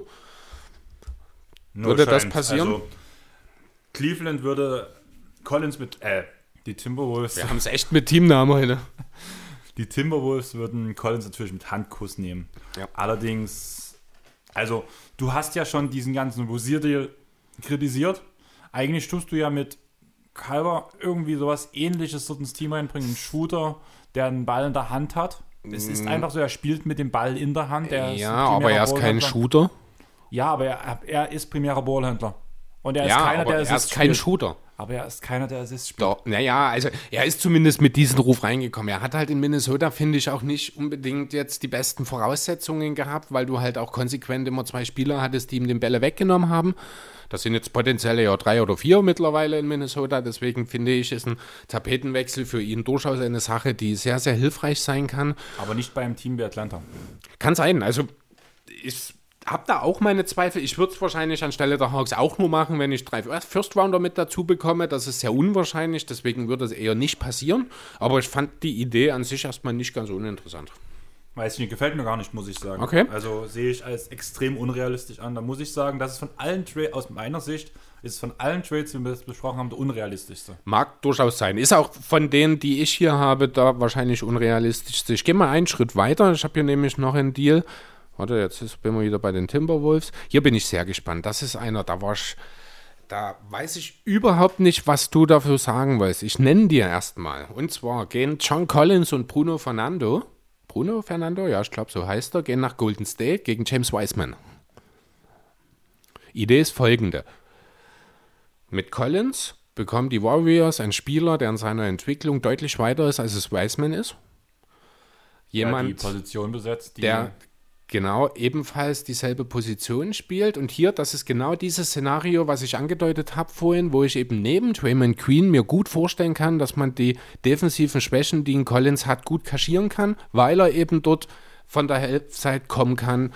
Äh, ist jetzt vielleicht ein sehr, sehr für Collins unfairer Vergleich, aber so ein ganz kleines bisschen in einer super Light-Version das, was Durant defensiv gemacht hat bei den Warriors, natürlich auf einem völlig anderen Niveau, das ist klar, vielleicht hat er in fünf Jahren irgendwann mal das Niveau, wenn alles ideal läuft, ne? Aber jedenfalls finde ich, kann er defensiv neben Queen äh, gut versteckt werden, Curry, Wiggins und Oubre dazu, hast du offensiv, hast du totale Firepower, da interessiert es auch kein Schwein, wenn Draymond Green aus zwanzig Zentimetern Airball wirft, ja, weil jeder kann draußen werfen, jeder kann so ein bisschen auch mit dem Ball umgehen. Ähm, also offensiv finde ich das wahnsinnig interessant, muss ich sagen. Andererseits, Atlanta würde jetzt natürlich erstmal einen Schritt zurück machen, aber hat dafür einen Spieler, der in drei Jahren wahrscheinlich der bessere Spieler ist, würde ich behaupten wollen. Ähm, ja, gebe ich dir, aber da müsste man dann auch wieder mit einem Folgetrade arbeiten, muss ich ganz ehrlich sagen, weil man hat einen Center gepickt in der Draft. Hm? Man hat Capella für teures Geld verpflichtet. Und willst du jetzt noch Wiseman reinholen? Als Vierer? Ja, aber Wiseman ist zukunftsmäßig schon eher ein Center. Ich sehe ihn eher mag auf der sein, fünf als auf der vier. Äh, mag sein, aber er ist gerade in den jungen Jahren, ist er mobil genug und hat, also zum einen hat er offensiv den Wurf, würde ich sagen, bringt er mit. Also hat er schon gezeigt, Konstanz ist immer ein Thema, ne? Aber er kann durchaus werfen, er kann ja auch durchaus mit dem Ball umgehen für einen Big Man auch. Ähm, er ist ja, jetzt nicht besonders kräftig, aber er ist flink, er, wie gesagt, kann werfen, er ist mobil von wie hinten, er ist relativ clever eigentlich auch, finde ich. Ähm, ich kann mir das durchaus vorstellen, dass das auch äh, defensiv in Kombination mit Capella funktionieren könnte. Andererseits, äh, Okongwu weiß ich nicht, ob das nicht vielleicht doch eher ein Vierer als ein Fünfer ist und dann kannst du eben von der Bank dann auch Wiseman und Okongwu bringen.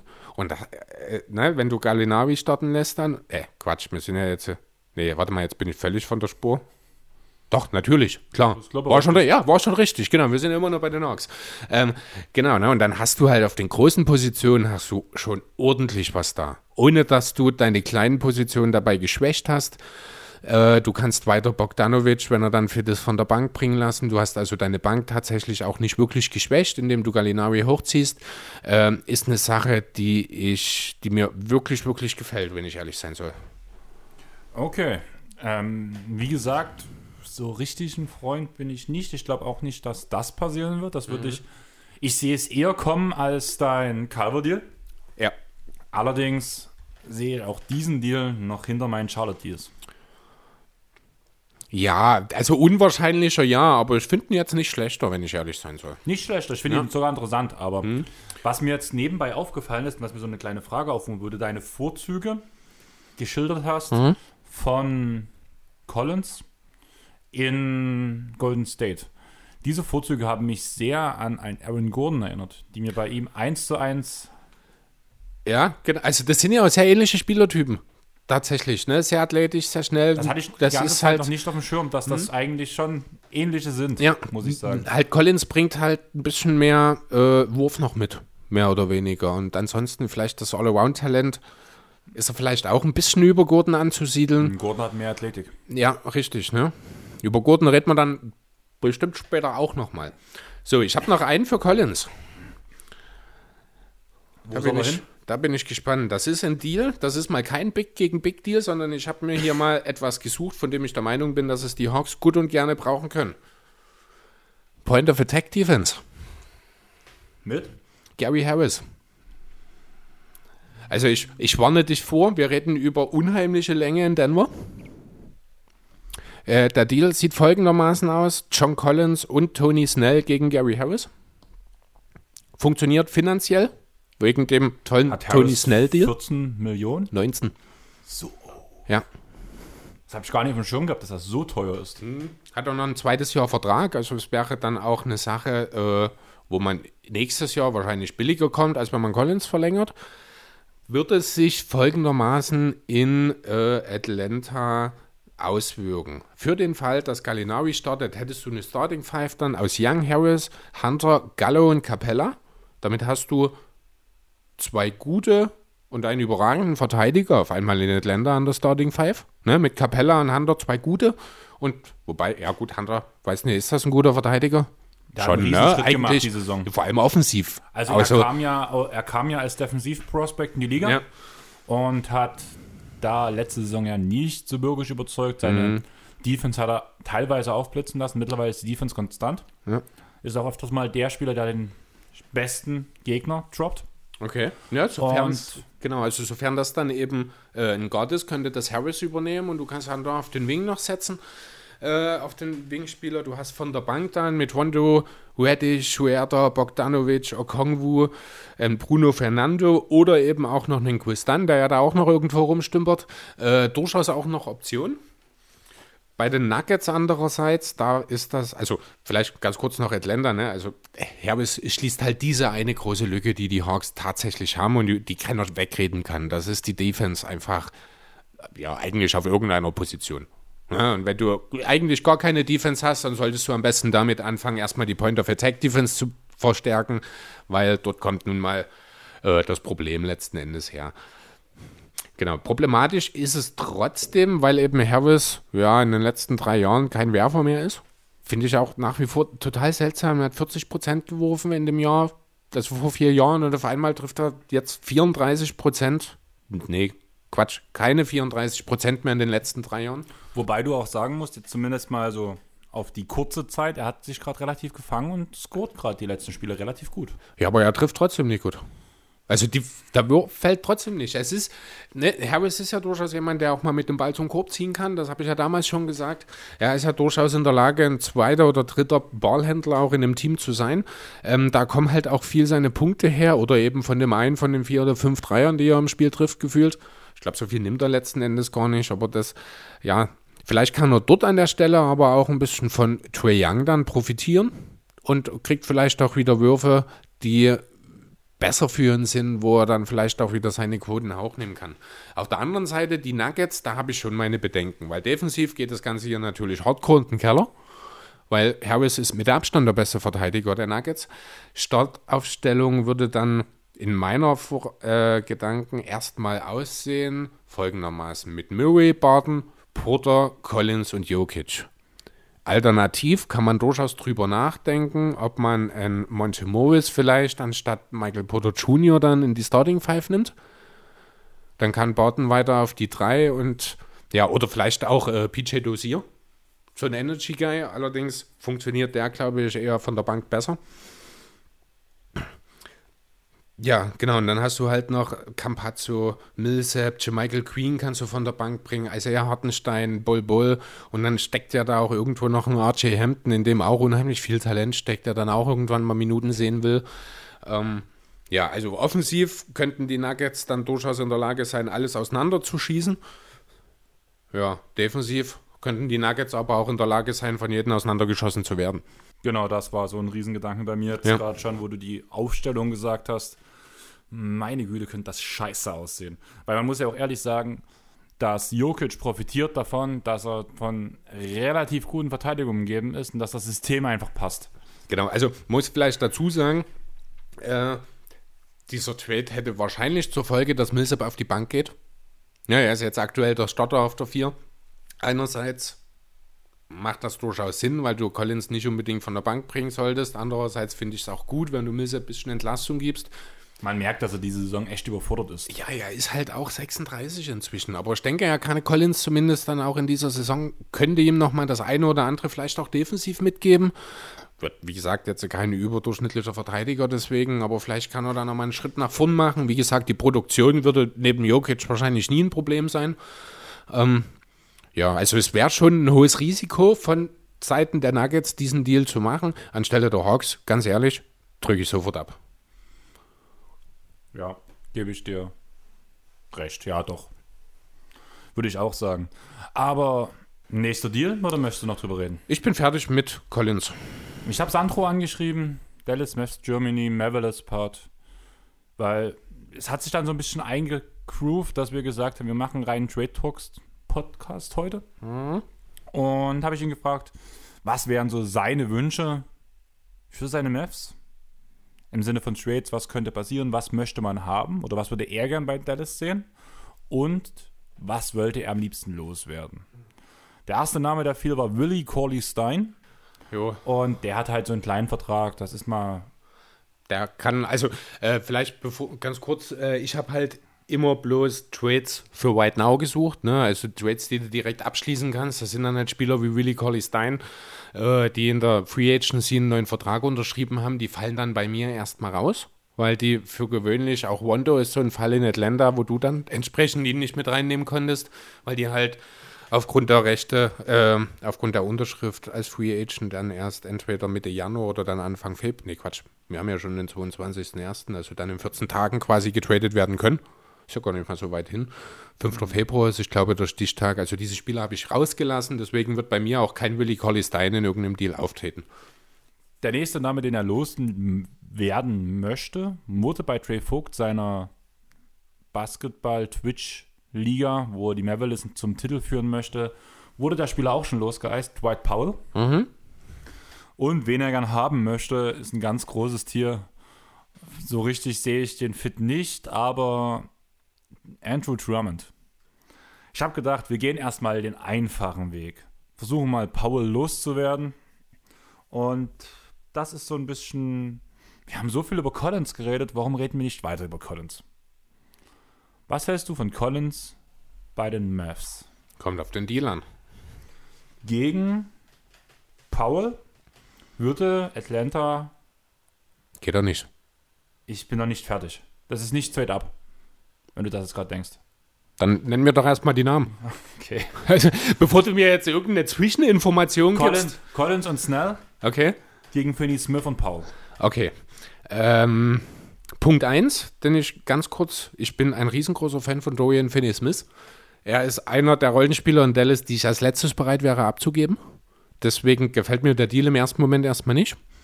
Aber wer war mit dabei? Collins und Snell war es, ne? Damit die... Mhm. Verträge passen. Ähm, ja, ansonsten schon interessant. Wird halt, sind wir auch wieder bei dem Thema, wird der Defense nicht unbedingt zugutekommen, aber das ist halt bei jedem Collins-Trade wahrscheinlich erstmal der Fall, deswegen äh, ist das ein bisschen schwierig. Zumal ich Powell in Atlanta echt extrem interessant finde, weil er ja eigentlich den Wurf mitbringt unter normalen Umständen. Hm. Ist ja ein unterschätzt guter Werfer. Das ist halt Und er bringt mal eine andere Big-Man-Variante. Zumal er ja auf der vier gut eingesetzt werden kann. Ja, aber ich kann halt bei Dwight Powell momentan auch noch nicht so richtig greifen. Ist das jetzt, sind das einfach noch, ist das noch Rost nach der Verletzung oder ist es vielleicht doch was Schwierigeres? Also deswegen hat er, musst du Finney-Smith mitgeben. Deswegen habe ich Finney-Smith dort mit eingebaut. Ja, also es ist interessant. Wie gesagt, Finney-Smith bin ich nur ungern bereit abzugeben, weil der halt auch im Mavs-Spiel so ein, zwei Komponenten bringt, die sonst keiner bringt. Das ist die Aggression am offensiven Brett beispielsweise. Das bringt ja gar keiner in Dallas mit. Nicht mal ein Porzingis ist so wirklich bereit, Offensiv-Rebound zu holen, habe ich manchmal das Gefühl. Äh, deswegen würde ich den Einfluss von Finney-Smith äh, ja, wahrscheinlich überschätze ich ihn vielleicht sogar ein bisschen, aber mir gefällt der Junge sehr, deswegen...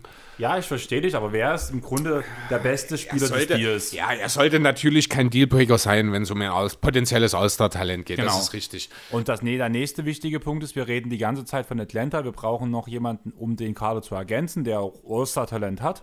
Du kriegst für Collins die Bird Rights mit, sprich, du kannst weiterhin übers Cap gehen.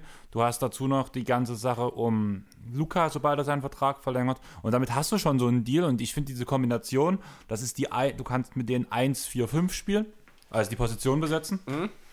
Ich finde, das ergibt ein rundes Ding. Schon. Ähm, ich habe einen Deal, warte mal, lass mich mal kurz schauen, der ist relativ ähnlich. Den würde ich einfach mal mit in den Raum werfen.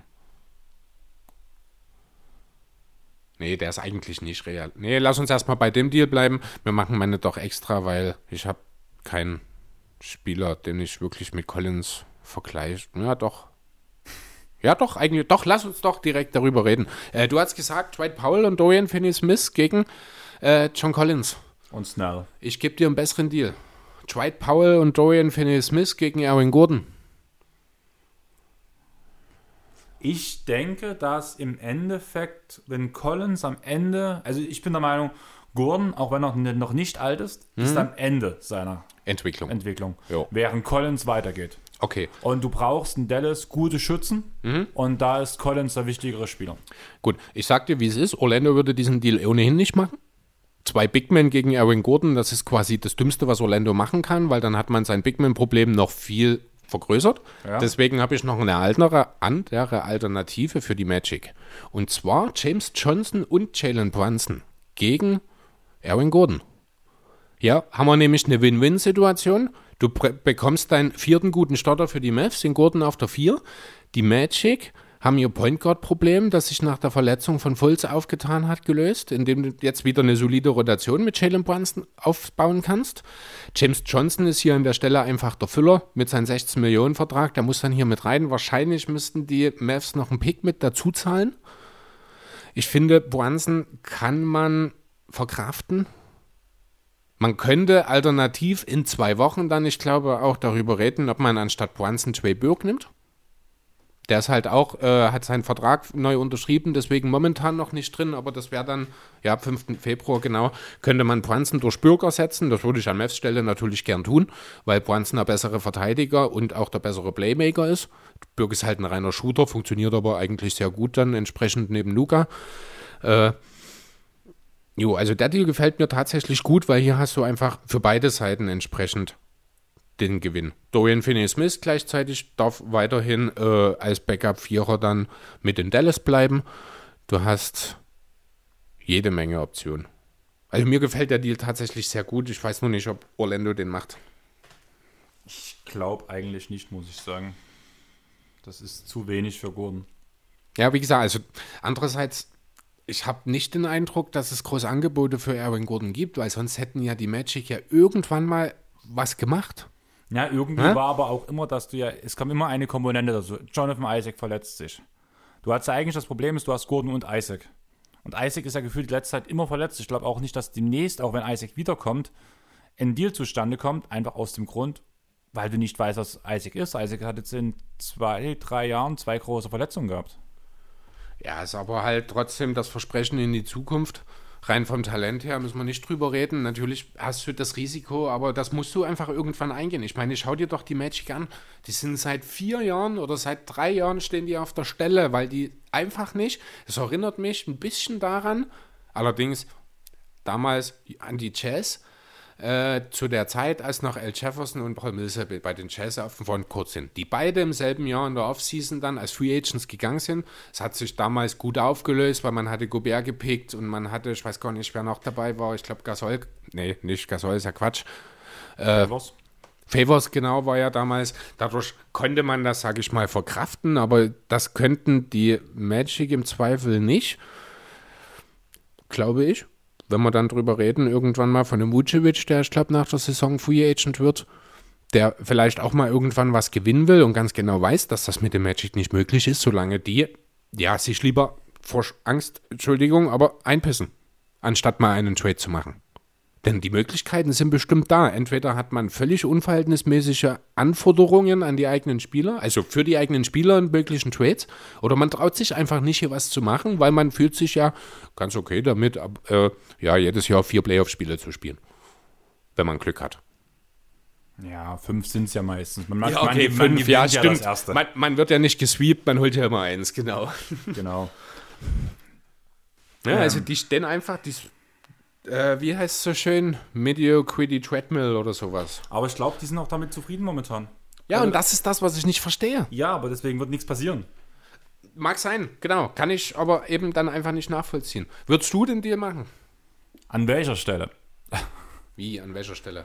Also ich würde ihn an Stelle der Mavs natürlich machen. Mhm. Aber da müssen schon einige Picks mitkommen. Und ich glaube, die Mavs haben nicht mehr so viele Picks. Das kann sein, weil die in New York liegen, ne? Andererseits müsste das ja, das ist jetzt auch schon drei Jahre her. Das ist, glaube ich, die letzten das Jahre. Das müsste also der dann, letzte Pick jetzt mh. noch sein. Also man könnte Future Picks durchaus abgeben, wie Und viel dann die dann wert sind. Ist, steht dann auch auf der Frage, wer vielleicht müsste man auch überlegen, ja, ich, gut, Dallas hat nicht wirklich Assets, das ist der nächste Punkt, das ist kein junges Team. Ja, vielleicht wird das dann eher doch nichts. Mir gefiel das halt, weil du löst Probleme auf beiden Seiten. Gordon ist halt darüber hinaus, das kann man vielleicht auch nochmal kurz erwähnen, ein guter Verteidiger, äh, der Dallas natürlich sofort weiterhelfen würde. Brunson würde das Point Guard Problem lösen. Klar wäre es ein bisschen schade, wenn man James Johnson, also den Bodyguard von Luka, wieder abgeben muss, aber ich denke, das wäre auch etwas. Alternativ kann man natürlich auch Kleber und Powell dort reinstecken, das ist finanziell dann ungefähr das Gleiche, aber dann würdest du halt die eigene Big-Man-Rotation schon wieder zu sehr schwächen dann an der Stelle, also hinter den Startern dann eben. Naja, dann will ich wissen, was du für meinen Big-Man-Deal, zu meinem Big-Man-Deal sagst. Wie gesagt, Sandro hat sich Drummond gewünscht. Und ich habe mir gedacht, wie kriegst du achtundzwanzig Millionen in Dallas? Jo, also ich habe es ja vorhin schon mehr oder weniger erraten. Ne? Was waren es? Kleber, Powell und Finney-Smith hat so, ich glaube, irgendwie zusammengepackt. Ne? Naja, du bist nicht ganz. Ich habe einen Drei-Team-Trade draus gemacht. Okay. Bestehend aus Dallas, Atlanta und den Cavs. Ah. Wir werden wieder mal bei Collins unter anderem. Ja. Dallas erhält John Drummond. Collins. Achso, nee, Drummond, na klar. Drummond. Also einfach bloß Drummond. Okay. War ja Sandro sein großer Wunsch, und er ist zukünftiger G M, weil als Dallas Mavericks Germany kann man langsam mal anfragen. Also ja, klar, wenn man seine Franchise zerstören will, dann lasst den Sandro einfach ran. Genau. Denn der holt euch Andre Drummond. Also, mit meinem Deal. Ja. Atlanta bekommt dafür Dwight Powell. Wie gesagt, haben wir ja schon mal gesagt, könnte ganz gut in die Rotation passen, einfach weil mhm. er andere Elemente kriegt. Jo. Plus Maxi Kleber. Mhm. Plus Picks. Die landen alle in Atlanta? Ja. Und Collins geht dafür nach Cleveland? Collins, Snell und Finney-Smith. Ah ja, okay. Gehen nach Cleveland. Äh, gefällt mir nicht. Also erstmal, warum soll die Cleveland für Collins traden? Das sehe ich überhaupt nicht. Die haben ja einen Frontcourt für die Zukunft. Ähm, wer Weil die Love nicht... Starten? Der, Collins, äh, Collins der, der wird Rookie. Als Small Forward, Power Forward, Okoro, meinst du? Ja. Also? Genau, ja, Okoro, Isaac Okoro, genau, Sexland dazu und dann hast du, ja, Love, solange er nicht vertradet wird, ist der Power Forward und dann hast du in Jared Allen, hast du deinen Sender der Zukunft. Ja, ich sehe absolut muss, kein... Love muss dort raus. Ja, aber den kriegst du nicht gegen einen... Also offenbar kriegst du den gar nicht getradet, denn ich bin mir sicher, Cleveland versucht's, aber wer will denn für einen zweiunddreißigjährigen Defensivallergiker... Äh, der noch zwei oder drei Jahre fünfunddreißig Millionen verdient, wer tradet denn dafür? Der muss er von der Bank kommen, Punkt. Versuch das mal klar zu machen. Jemanden. Ja, ich weiß, was du meinst. Ne? Aber das, ich verstehe deinen Punkt schon, aber das wird nicht passieren, deswegen musst du davon ausgehen, dass Col- äh, Collins ja einfach keinen Platz in Cleveland hat. Ja, aber mal sind wir doch mal ganz ehrlich. Genau dieselbe Sache bei Allen könnte man jetzt über Drummond sagen. Punkt. Drummond hat einen teuren, teuren Vertrag, kannst du eigentlich nicht von der Bank bringen. Das ist eins zu eins selber. Ähm, und ich würde sagen, ja. Momentan hat Drummond sogar mehr Wert als ein Kevin Love. Nee. Okay, naja, anders. Äh, es ist schwierig. Also du hast halt wirklich, du hast im Grunde, vergleichen wir gerade ja, eine Tasse mit ähm, Heißluftballon. Zwei völlig ja, unterschiedliche Dinge. Also ich will ja nichts weißt sagen, du? Aber ich glaube, keiner von den beiden kann so hochsteigen wie ein Heißluftballon. Hast du Andre Drummond schon mal springen sehen? Sieht wahrscheinlich besser aus als bei Aldridge. Ist gut möglich, ja. Also, nicht, weil, also Drummond bringt natürlich gewisse Skills mit. In erster Linie kann er springen und rebounden, aber er ist deswegen kein guter Verteidiger. Ich denke, da sind wir uns alle einig. Im Grunde ist Kevin ich sehe Love... Ich Drummond nicht als positiven Punkt für Dallas. Aber wie gesagt, der Wunsch kam, Sandro, und ich ja, wollte ihn also, erfüllen. Ich habe das ja auch gelesen, oder du hast mir ja geschrieben, was er dazu... Und als ich den Namen Andre Drummond gelesen habe, habe ich auch direkt beschlossen, nein, da versuche ich, das suche ich gar nicht erst raus. Wenn du schon einen Center haben willst und der unbedingt aus Cleveland will, dann trade doch für McGee, wenn du einen Backup-Center willst. Ganz nebenbei, das ist mir übrigens am Auto auf dem Weg hierher eingefallen, äh, deswegen habe ich jetzt keinen vorbereitet, aber ich bin mir sicher, die Blazers werden versuchen, irgendwas in Richtung McGee oder Drummond zu tun. Na, jetzt nach der Verletzung von Jokic, Drummond ist finanziell nicht möglich, weil ich glaube, da muss man McCallum oder Lillard dagegen traden dann wahrscheinlich, aber der kleine fünf Millionen McGee-Deal kann ich mir durchaus vorstellen, äh, dass da noch was passiert, denn ganz ehrlich, Enes Kanter als Starting Center für die ganze Saison ist dann doch sehr, sehr problematisch. Ja, aber sind wir doch mal ehrlich. Gehen wir mal von den Cavs aus. Du willst Drummond loswerden. Willst du das? Du ja. machst das nicht auf Biegen und Brechen, nur wenn du was dafür kriegst. Ansonsten läuft der Vertrag eben aus und kein Schwein gerät mehr danach. Ja, aber der Vertrag von Snell läuft aus, der Vertrag von Collins läuft aus. Selbe, selbe Ding, du kannst Collins testen, hast die Bird Rights und Finney-Smith hast du einen brauchbaren Bankspieler dann für den Fall. Oder? Ist eigentlich traurig, dass Finney-Smith von der Bank kommen müsste eigentlich. Macht und Dallas auch. Okay, gut, dann... Hast einen brauchbaren Bankspieler. Also ich mhm. finde, die Cavs machen in dem Punkt nicht schlechter, weil sie können die Verträge ja, genauso das, auslaufen lassen. Ich, ich sehe halt, also ich verstehe den Punkt schon und ja, vielleicht könnte auch ein Frontcourt aus Allen und Collins funktionieren, aber ich sehe das Ganze erst dann funktionieren, wenn man einen Abnehmer für Love findet. Wenn der da ist, dann sehe ich durchaus Potenzial, äh, auch für Cleveland dort in den nächsten Jahren die Playoffs wieder anzugreifen, definitiv. Und soll ich dir was sagen? Das ist der einzige Trade um Collins, wo die Defense nicht unbedingt schlechter wird. Das stimmt allerdings, ja. Jo, nee, also wie gesagt, wenn du mir eine Lösung für das Kevin Love-Problem, dass ich dort, das klingt schon wieder so despektierlich, so ist es nicht gemeint, ne? Aber wenn du mir eine Lösung für die Kevin Love-Thematik anbieten kannst, dann bin ich durchaus gewillt, dann gefällt mir das. Auch wenn man hier wieder, da, nee, also... Gefällt mir aus Sicht der Cavs, aber gefällt mir überhaupt nicht aus Sicht der Mavs natürlich. Ne, das muss man auch sagen. Und auch anstelle der Hawks. Na, ja, Hawks da ist das so ein Schulterzucken, das ist okay. Ja, also das kann Hawks man machen. Ich, ja. Hawks, finde ich, machen so, die werden halt ihr Problem los für einen okayen Gegenwert. Also das ist halt okay, was sie bekommen. Das ist vor allem, in Ordnung, weil, ja. noch, weil da noch Picks damit ein bisschen laufen. Ja. Könnte man vielleicht sogar über den First Round reden. Müsste man halt gucken, wo er herkommt und so weiter und so mhm. fort. Die Cavs machen aus meiner Sicht nur gut, weil sie können einen jungen Spieler testen, können gucken, ob es funktioniert und Drummond wissen sie, dass sie, dass sie ihn auslaufen lassen und so können sie Collins testen. Als auch für mich ist das nur ein, also die Cavs werden für mich in diesem Trade der klare Gewinner, die Mavs der klare Verlierer. Ich verstehe das total und ich kann auch hundertprozentig diese Collins-Testen-Situation oder äh, Argumentation nachvollziehen, aber andererseits ist das halt auch der Kosten, stell dir mal vor, wirklich, das, mal ganz blöd gesagt, dieser Trade geht durch, Kevin Love verletzt sich, John Collins startet und spielt eine fünfundzwanzig und fünfzehn Saison bis zum Ende der Zeit in Cleveland. Bis zum Ende der Zeit, sehr schön, bis die Erde untergeht. Äh, sieht aus wie der nächste Superstar der Cleveland Cavaliers, bekommt einen Maximalvertrag, aber man wird Kevin Love nicht los. Cleveland hat sich auf Jahre alles verbaut. Wird aber deswegen trotzdem nicht in die zweite Playoff-Runde kommen. Verstehst du das? Solange diese Love-Thematik... Ich würde den Kader echt interessant finden. Auf jeden Fall, total. Also ich kann das durchaus nachvollziehen, aber ich sehe da solange, wie dort halt noch, ja, der ganze Wald steht, ne? Grüße an Larry Nance, Sexland is surrounded by trees. Äh, das, solange ist mir das einfach auch alles zu dick und da kommt dann, ich finde, Smith landet auch dort, ne? Hat sie gesagt? Für den sehe ich klar gar keine Minuten mehr. Du hast noch Nance als Backup-Vierer dort stehen, der ist eine Institution in Cleveland. Prince. Torian Prince, der aber, ich glaube, eher die drei begleitet. Ja, aber kann Finney-Smith auch spielen. Ja, stimmt schon. Finney-Smith ne? bewegt sich auf drei und vier. Ja, aber Finney-Smith ist jetzt auch nicht unbedingt so der Shooter. Ja, kann es zwar schon auch, aber jetzt hat sich, ich glaube, diese Saison bisher noch nicht so ganz gezeigt. Äh, denn ich denke, ein bisschen Platz braucht Sexton und Garland dann schon auch. Also Stretchen muss schon auch drin sein.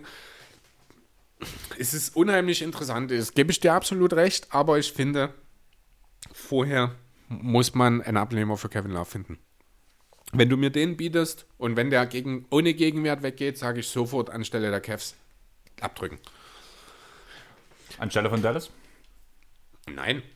Nein. Also, sorry, aber ich finde den Einfluss von Powell immer noch besser als den, den Drummond wahrscheinlich dort haben wird. Zumal wir halt auch davon, darüber reden müssen, wenn wir Drummond reinholen, setzt du Porzingis auf die vier und das finde ich nicht gut. Weil er zu langsam dafür auch ist.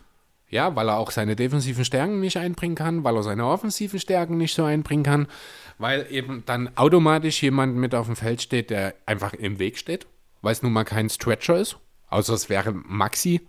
Ne, aber wenn Maxi neben Porzingis ist, dann ist Porzingis wahrscheinlich der Center. Wobei, das ist dann fließend, das ist dann im Endeffekt auch egal. Fakt ist, mit Drummond funktioniert das nicht. Ja, und über seinen Einfluss in der Defense haben wir jetzt auch schon geredet.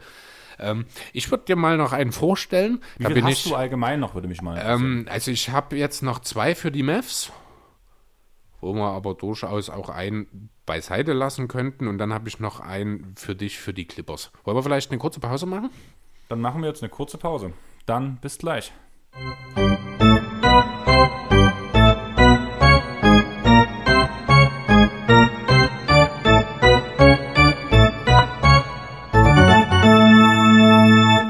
So, da wären wir wieder.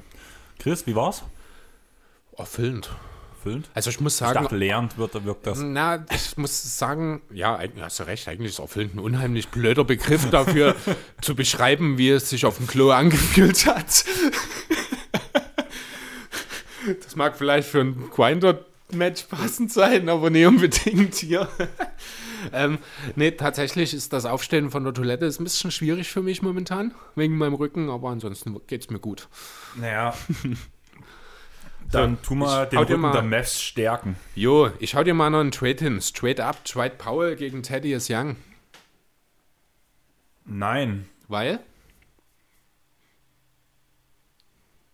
Also...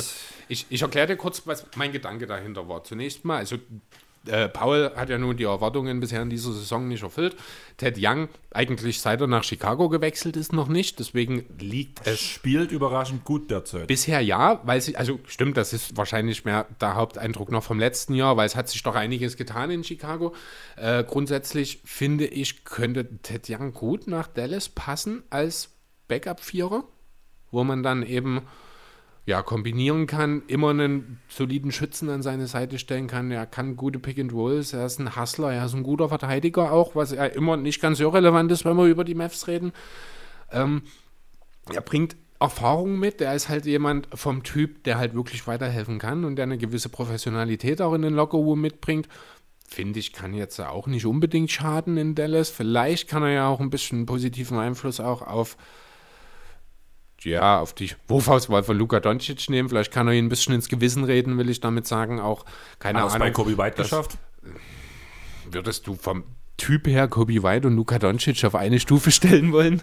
Also ich glaube, da ist schon Lu- äh, Kobe der etwas irrationalere von den beiden, was das eigene Shooting angeht, oder? Also zu sagen, bin ich der Kobe White und du der Luka Doncic? Damit kann ich durchaus leben, ja. Dachte ich mir. Jo. Außerdem äh, ist es halt bei Young so, dass er zwar ein kleines bisschen mehr verdient, dafür aber ein Jahr weniger Vertrag hat. Das kann äh, perspektivisch auch interessant werden.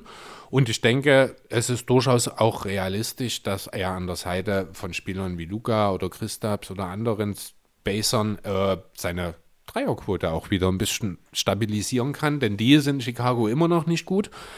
Ähm, ja, und deswegen denke ich, würde das für Dallas Sinn machen? Powell, hast du ja vorhin schon gesagt, ist so ein bisschen eine andere Art von Spieler. Ich finde, das ist jemand, der sehr gut im Pick and Roll und auch als Rimrunner mit Kobe White und Zach LaVine funktionieren kann. Ja, ich finde, er bringt ganz schön viele Einflüsse von Wendell Carter Junior mit. Kann auch aus der Midrange abschließen, kann beide zum Rim stoßen. Also so anders ist er halt gar nicht als das, was schon in Chicago vorhanden ist. Außer, nein, sogar die Verletzungsanfälligkeit haben die beiden gleich. Ja, theoretisch schon. Aber es sind halt auch beide Spieler, die, finde ich, sich gut mit äh, Markkanen ergänzen auch. Ja, weil sie also offensiv zumindest. Defensiv ergänzt sich Markkanen mit niemandem. Ja, der Powell hat ja das Ding, dass er eigentlich einen Dreier trifft. Markkanen hat das... Äh, ähm, Carter. Carter hat das halt mal eine Saison angedeutet und man hat sich darauf viel versprochen. Mittlerweile bleibt er das ja auch ein bisschen schuldig. Mhm. So richtig sehe ich es nicht. Also vor allem, ich würde aus Chicago Sicht definitiv nicht Ja sagen. weil ich glaube, Young dort schon eine Präsenz im Lockerroom ist. Dann könnte man auch über Satoranski reden und ich glaube, auch über den wird auch nicht geredet. Hm. Mag sein, der ist ja eh fast die ganze, die ganze Saison schon verletzt. Mhm. Das Erste, was mir eingefallen ist, was kann Wendell Carter Junior von Dwight Powell lernen, wie man sich besser verletzt? Keine Ahnung. Naja, aber wie man sich besser bewegt, wo man vielleicht, also er wird ihm schon auch noch das eine oder andere mitgeben können. Das war gerade Sarkasmus. Das ist bei mir nicht angekommen. Wenn ich von Verletzungen lernen rede, das ist halt... Naja, du, ich habe das halt, das Verletzung gestrichen und gedacht, oder das halt auf das Lernen allgemein bezogen. Aber gut, ja, wie gesagt, also das jetzt auch kein Deal, den ich unbedingt machen würde. Ich fand ihn nur interessant, haben wir mal mit aufgeschrieben. Jetzt kommt so ein bisschen mein... Ich weiß nicht so, also ich, ist für mich auch noch nicht hundertprozentig greifbar. Ich finde den Deal eigentlich total geil. Ich sehe dort viele, viele Möglichkeiten, aber hauptsächlich auch auf Seiten der Mavs. Folgender Deal. Die Dallas Mavs, Mavericks schicken Dwight Powell und Boban Marjanovic nach Memphis und bekommen dafür Jonas Valanciunas. Warte mal ganz kurz. Boban und? Boban und Powell hm? gegen Valanciunas. Müsste unter Umständen wahrscheinlich auch ein Pick mitgehen. Aber ich habe dabei folgende Idee. Wir wissen alle, Kristaps Porzingis ist einer dieser Spieler, auch wie Dwight Powell, die jetzt nicht unbedingt die ganze Saison da sind. Dallas spielt momentan, wenn Porzingis verletzt ist, mit Willie Cauley-Stein als Center. Das muss einfach nicht sein. Da finde ich, kann es nicht schaden, einen ordentlichen Backup-Center zu bekommen. Den bekommt man in Jonas Valanciunas, der parallel auch sicherlich fünf bis zehn Minuten im Zweifel auch mal neben Porzingis spielen kann. Jetzt auch nicht länger, das geht wirklich nur ein paar Minuten. Gleichzeitig hast du die ultimative Absicherung für eine Porzingis-Verletzung. Hast einen super soliden äh, Center, der gerade im Low-Post total unterschätzt wird, der sich im Laufe der Zeit auch einen nicht unbedingt zu unterschätzenden Wurf angeeignet hat, zumindest aus der Midrange, ähm, der defensiv sein Mann stehen kann, wenn auch eher im Stile eines Marc Gasols als im Stile eines Dwight Howards, er aber spielt, deswegen nicht ineffizient. Er spielt gute Handoffs. Das kommt auch noch, gut, das macht Andre Drummond auch. Ja, aber... Das ist halt auch was, es kann nicht jeder Sender. Nee, ist richtig, das stimmt schon, natürlich, das muss man auch lernen. Ne? Also das ist so der Punkt äh, von Seiten der Mavs, wo ich einfach sage, du hast mehr Sicherheit und dabei ein sportliches Upgrade. Und auch aus Seiten, äh, von Seiten der Grizzlies kann ich mir durchaus vorstellen, dass das eine interessante Geschichte wäre. Vorausgesetzt, wie gesagt, es würde wahrscheinlich ein Pick mitgebraucht werden. Äh, dann können wir nämlich Jaren Jackson Junior vielleicht wirklich auf die fünf stellen. Dann könnte man zusätzliche Minuten für Brandon Clark freischaufeln, der dann vielleicht auch direkt starten kann neben äh, Jackson Junior Oder man nimmt dann eben erstmal Powell mit rein. Das lässt sich dann, darüber lässt sich diskutieren. Mit Kyle Anderson und Gogi Deng hast du gute Backups dahinter. Und dann ist ja da auch noch so ein Rookie namens Killian Tilly. Ähm, damit sehen die großen Positionen trotzdem noch. Tillman spielt auch gerade sehr viel. Wer? Tillman. Xavier Tillman, ja stimmt, genau, der ist ja auch noch, ja, den habe ich gar nicht mit aufgeschrieben, genau. Ähm, damit hast du auf den großen Positionen, bist du gut ausgestattet, bist zukunftsträchtig ausgestattet. Ich glaube nicht, dass Memphis jetzt mit Biegen und Brechen in die Playoffs will, auch wenn es jetzt trotz der Morant-Verletzung ja zuletzt ganz gut lief. Ähm, ja, man hat dann entsprechend eben keinen Zeitdruck, kann sich seine jungen Big Men eben anschauen, kann eventuell sich ja auch, wenn man der Meinung ist, dass da noch ein Element fehlt, vielleicht im nächsten Draft dann noch das passende Teil dazu ergänzen. Ähm, ja, also für mich ist das wirklich, wenn auch auf der einen Seite kurz und auf der anderen Seite langfristig, aber eine Win-Win-Situation. Ähm, ja, verstehe deinen Punkt. Allerdings denke ich, dass Memphis auf einen anderen Spieler starten oder schielen wird, anstatt von Powell. Mhm. Und das wird Dallas mehr wehtun. Aber ich glaube, auf den wird Memphis bestehen. Und das ist Maxi Kleber. Ja, das mag sein. Äh, das ich habe es gerade offen gemacht. Also auch Boban mit Maxi Kleber geht. Ich glaube, Kleber verdient ein bisschen weniger als Powell, wenn mich nicht alles täuscht. Aber es ja. funktioniert. Hm. Nee, es, ja, das ist klar. Das mag sein. Das funkt, ja, weil ich glaube auch Capspace in Memphis. Nee, sag ich gar. Jedenfalls habe ich das, ich glaube, auch gesehen oder probiert, dass das ging. Ähm, ja, würde ich anstelle der Grizzlies natürlich auch tun, würde ich aber anstelle der Mavs natürlich versuchen zu verhindern an der Stelle, aber es wäre für mich auch kein Ausschlusskriterium. Genau, das sehe ich halt auch so und ich würde Maxi wirklich sehr gerne bei Memphis sehen. Das ist auch, ja, was das für ein Frontcourt mit Triple J, das ist echt geil, ja. Dann brauchst du wirklich bloß noch so einen richtigen Rimrunner von der Bank, Das könnte durchaus dann, ja, beispielsweise einen Brandon Clark in Teilen machen. Das kann man sich ertreten. Vielleicht kann das ja auch ein Tillman irgendwann mal bringen. Von dem habe ich jetzt noch nicht allzu viel, deswegen äh, kann ich da nicht allzu viel dazu sagen zu den Rookies der Grizzlies. Wirst du ja auch nicht. Das ist erstmal wieder ganz Memphis außer, außer Betrieb.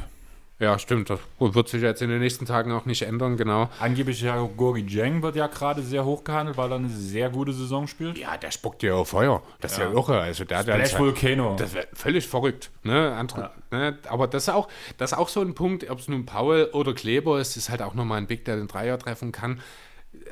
Ich habe es gerade heute noch, die, ich glaube, Korbjäger waren es, die haben ja auch ein bisschen über die Grizzlies geredet, dass dort eigentlich keiner so richtig gut wirft momentan. Deswegen kann da ein Kleber oder ein Powell dann auch auf dem Frontcourt durchaus hilfreich sein. Ich glaube, das war bei Jeden Tag N B A, wo das gesagt wurde. Das, ja, also zumindest wurde es gesagt, aber ich, nee, ich habe keinen Jeden Tag N B A gehört. Heute müssen die Korbjäger gewesen sein. Ähm. Ja, genau, also, aber du verstehst meinen Punkt, oder? Und ich muss ganz ehrlich sagen, und da bin ich auch für Valanciunas, bin ich locker bereit, einen First-Rounder hier noch mit draufzulegen, unabhängig davon, ob es Powell oder Kleber ist. Boban wäre zwar menschlich schade, wenn er gehen müsste, ist aber sportlich natürlich absolut verkraftbar. Deswegen, also für mich gibt es überhaupt keine Zweifel. Zuschlagen, eigentlich von beiden Seiten. Ja, also wie gesagt, ich würde, de- ich würde sagen, dass Memphis auf jeden Fall Kleber bevorzugt und auch ja. alles dafür probieren wird, dass es Kleber wird. Mhm. Und von daher würde ich sagen, sind wir uns bei dem Punkt einig, und das ist wirklich ein Deal, den ich bis jetzt am wahrscheinlichsten sehen auf, würde. Auf den bin ich und wirklich stolz. Vor allem, wenn sich Sandro Drummond wünscht, wenn er jetzt Valanciunas hört, ich glaube, ihm werden die Augen leuchten. Ja, also ich erwarte nichts anderes als eine feuchte Hose, wenn der uns hier zuhört. Ach ja, Franny wird sich bedanken. So, gut. Dann haben wir jetzt jeder noch einen, oder? Ja, und es handelt sich bei beiden Deals um die Clippers. Und ich würde dich bitten anzufangen. Nee, ich will, dass du anfängst. Ich habe gerade zwei gemacht. Naja, okay. Meiner ist ein bisschen ausführlicher. Vielleicht ist es auch schön, dass wir mit deinem halt danach so ja, langsam runtergehen. Ich habe hab einen einfacheren dann zum Schluss. Dieser Deal von mir ist halt ähm, schon, sobald die neuen Verträge wieder verhandelt werden dürfen. Mhm. Und geht um die Clippers natürlich, mhm. um Charlotte und um Detroit. Mhm. Was hältst du erstmal so von den drei Teams? Ja, mag ich jetzt alle drei nicht besonders. Außer die Clippers halt, ne? Also vor allem, wenn man so ein schwarzes ja, Beverly Trikot... Ja, außer die Pistons. Oh, jetzt, bring, jetzt hol mir nicht noch den Würgereiz hierher. Ach, so, ja. Wer kriegt wen? Ich habe hab extra kein Beverly-Trikot angezogen. Für ich habe halt. dir ja auch gedroht, dass du das nicht tun sollst. Ich habe jetzt ein neues Beverly-Trikot, nochmal so für den Pod. Lassen wir einfach mal so stehen. Denke ich auch. So. Ähm, jo, ich würde sagen, wir fangen mal mit Detroit an. Okay. Einfach mal so ein bisschen Patrick Patterson, Patterson einfach um ein bisschen Gehälter zu schieben. Hm? Wird, kann danach rausgekauft werden. Ist ein Einjahresdeal, von daher alles entspannt. Terrence Mann, weil ich bin für Free Terrence. Ich will, dass Terrence Mann mehr Spielzeit bekommt. Okay. Weil der Junge für mich echt viel Potenzial hat und ich... Root für den ja schon jetzt eine ganze Weile. Mhm. Dazu Devontae Graham, der mal eine andere Sicht aufs Leben braucht anscheinend, außer in Charlotte. Und wo wäre es denn besser als in Detroit, wo man heutzutage alles machen kann, was man will? Und dazu gibt es ein paar coole Picks. Das geht nach Detroit. Das geht nach Detroit. Okay. Was kriegen die Hornets? Die Hornets kriegen bekommen, die wollen ja in die Playoffs. Mhm. Und da braucht man natürlich eine gute Bank. Und was gibt es da nichts Schöneres als Lou Williams? Ah, okay. Luke Kennard. Geht, geht nicht. Kann der auch schon im Februar getradet werden? Der war auf der... Weil da ist es eine Vertragsverlängerung. Ja, aber der... Eine vorzeitige, oder? Da dürfte den Rest der Saison nicht mehr tradebar sein, wenn der eine vorzeitige Verlängerung unterschrieben hat. Dann tun wir das ausblenden, aber eigentlich hätte ich gedacht, ich hätte ihn auf dem Blog gesehen, dass ich ihn auswählen konnte. Ich habe jetzt wegen deinem Grizzlies-Mavs-Stil habe ich hier alles gelöscht aus meiner Liste gerade. Schreib das einfach erstmal so auf und ja. sei gespannt. Und dazu kommt noch aus Detroit Rodney McGruder. Hat er nicht ohne Pist- äh, Clippers? Also Vergangenheit? Luke, ja, Luke Kennard kann sogar momentan gedealt, jetzt schon im Moment gedealt werden. Ehrlich? Der ist in der Trade Machine zumindest offen. Okay. Mit was für einem Vertrag steht er da drin? Mit den fünf Komma sieben zwei. Ja, das ist der, das letzte, der alte Vertrag. Ich sehe es gerade. Das ist halt auch nur, hier, genau hier steht nämlich auch nur ein Jahr Laufzeit. Mhm. Weil das ist ja dasselbe Situation wie Biel letztes Jahr, wenn du vorzeitig verlängerst. Ja, ich weiß, was du meinst. Ich weiß aber nicht, ob das nur auf einem Supermax oder Maximalvertrag zutrifft oder ob das auf jeden Vertrag zutrifft. Das weiß ich nicht genau. Äh, aber ich würde da zumindest ein Fragezeichen hinter Kennard machen. Aber mach mal weiter. Wir gehen jetzt mal davon aus, das passt. Sag mir mal, was die Clippers dafür bekommen. Die Clippers erhalten Wayne Ellington. Mhm. Und Terry Rozier, den Point Guard, den wir schon vor der Saison ein bisschen zu den Clippers reden wollten. So, Terry Rozier, es ist jetzt vielleicht eine Stunde ungefähr her, da hast du, ich möchte an der Stelle dich zitieren, äh, gesagt, Terry Rozier, das ist kein Zitat, es ist mehr eine sinnhafte Wiedergabe da, deines, deiner Aussage, je mehr Terry Rozier neben dem Ball agiert, umso effizienter ist er. Und du willst jetzt... Als Sixth Man. Das ist, denke ich, eine Aussage, die in jeder Rolle auf ihn zutrifft. Je weniger er selber für andere kreieren muss, desto besser ist er in seiner effiz- offensiven Effizienz. Aber in Boston wurde er auch dosiert eingesetzt, da war er auch primärer Ballhändler und deswegen hat er den hohen Vertrag bekommen. Okay, ja, mag, also sicher kann er gegen Banklineups äh, mehr machen, aber äh, sind wir mal ehrlich, Terry Rozier hatte genau eine gute Playoff-Serie in Boston und auf dieser basierte dieser Vertrag. Also ja, er hat ja in der regulären Saison oder in den zwei, drei Jahren davor jetzt auch nicht unbedingt sich als Sixth Man irgendwie in, ins Gespräch gemacht. Aber er hat Boston. Eine okaye Saison immer gespielt, muss man ja, ja wirklich dazu sagen. Aber, aber ist er jetzt derjenige, von dem du der Meinung bist, dass er im Vergleich zu Luke Kennard und Lou Williams hier das klare Upgrade zusammen mit Wayne Ellington ist? Wenn ich Lou Williams diese Saison sehe, ja. Ja, okay. Weil das für mich der absteigende Ast ist. Ja. Der, der mir wehtut, ist Kennard. Mhm. Aber wenn du Rozier holen möchtest, vor allem mit den Leistungen, die er derzeit bringt, musst du was abgeben, was wehtut. Ja, das stimmt. Und das ist natürlich in L A dann ist ja technisch schwierig, weil die, Clip, äh, die Picks sind ja in O K C. Genau. Ja, also musst du den Spieler nehmen dann, das stimmt. Und das ist halt der Punkt, warum ich schweren Herzens, du weißt ja, dass ich eigentlich auch für Kennard bin, dass ja. ich eigentlich ganz gut die, auch die Vertragsunterschrift ja verteidige, mhm. den ich schweren Herzens so reintue. Würde ich nie machen. Weil dir dann Kennard zu wichtig ist oder weil du Rozier zu schlecht in der Rolle siehst? Weil ich, also zunächst mal, Ellington gefällt mir. Einer, ein elitärer Dreierschützer, den kannst du in jedes Team stellen. Das ist einer dieser Spieler, von denen ich nie verstanden habe, dass die immer hier rumgereicht werden durch die Liga. Die müssten, also einerseits hat er halt immer seinen Platz gefunden, was für ihn spricht. Andererseits hat er halt nie einen festen Platz, was ich seltsam finde, um ehrlich zu sein. Ähm, aber... Ja, du gibst eins, zwei, drei, vier. McGruder kommt aus Detroit, ne? Genau. Ja, du gibst vier Spieler ab, von denen sind zwei wichtige Rotationsspieler, ein Talent und ja, Double Pad. Ja, ist halt, ja, ist halt am Ende der Rotation. Holst dir dafür. Also bei Double Pad ist nur noch ähm, Garbage Time. Da ist ja, Ende der Rotation halt, ganz am Ende, ja. Okay, dazu, dafür holst du dir einen absolut eindimensionalen Shooter und einen Spieler, der bekanntlich am besten oder am effizientesten ist, wenn er eben nicht so viel den Ball in der Hand hat. Man kann das natürlich alles so stackern, dass das nicht so oft der Fall ist, aber ich finde, das löst das Problem der Clippers nicht. Das Problem der Clippers ist halt, dass du wirklich einen Playmaker brauchst. Aber es gibt halt nicht viele. Auch zum Beispiel, wir hatten, ich habe auch bei Detroit drüber nachgedacht, zum Beispiel dieses altbekannte Thema ähm, im Rose. Sinne von Rose. Der würde auch nicht zu den Clippers passen, weil das nicht der Playmaker ist, den du beim Clippers-Car brauchst. Richtig. Und es gibt nicht so viele Playmaker, die das haben. Vielleicht habe ich einen für dich. Kemba Walker. Lonzo Ball. Also, also ich habe jetzt Verteidigung der Defense hoch. Also mhm. das momentane Problem der Clippers ist ja Platz achtundzwanzig in der Defense. Ist verrückt. Also verstehe ich auch überhaupt nicht. Offensiv sieht das ja so geil aus momentan, was sie machen. Platz zwei in der Liga, offensiv. Äh, äh, historisch, historisch Platz zwei. Ja. Ja. Aber das Ding ist, die, Offen, äh, die Defense, wenn Leonard, Beverley, George, Batum und Ibaka, Ibaka auf dem Feld stehen, ist Platz drei. Defense. Dann spielen die nicht besonders viel zusammen, wa? Und sobald halt vor allem... Diese Spieler, also so, so Kennard, wurde eine ganze Zeit lang zusammen mit Lou Williams gespielt. Ja, das kannst du Katastrophe. nie machen. Katastrophe. Ja. Dazu in dem Lineup war dann noch Subac mit auf dem Feld. Mhm. Das war zu der Zeit, wo Marcus Morris noch nicht wieder da war. Der ja, ja eigentlich auch ein Buddy ist, ein guter Verteidiger eigentlich. Ja. Ich glaube, da war dann noch Reggie Jackson mit auf dem Feld.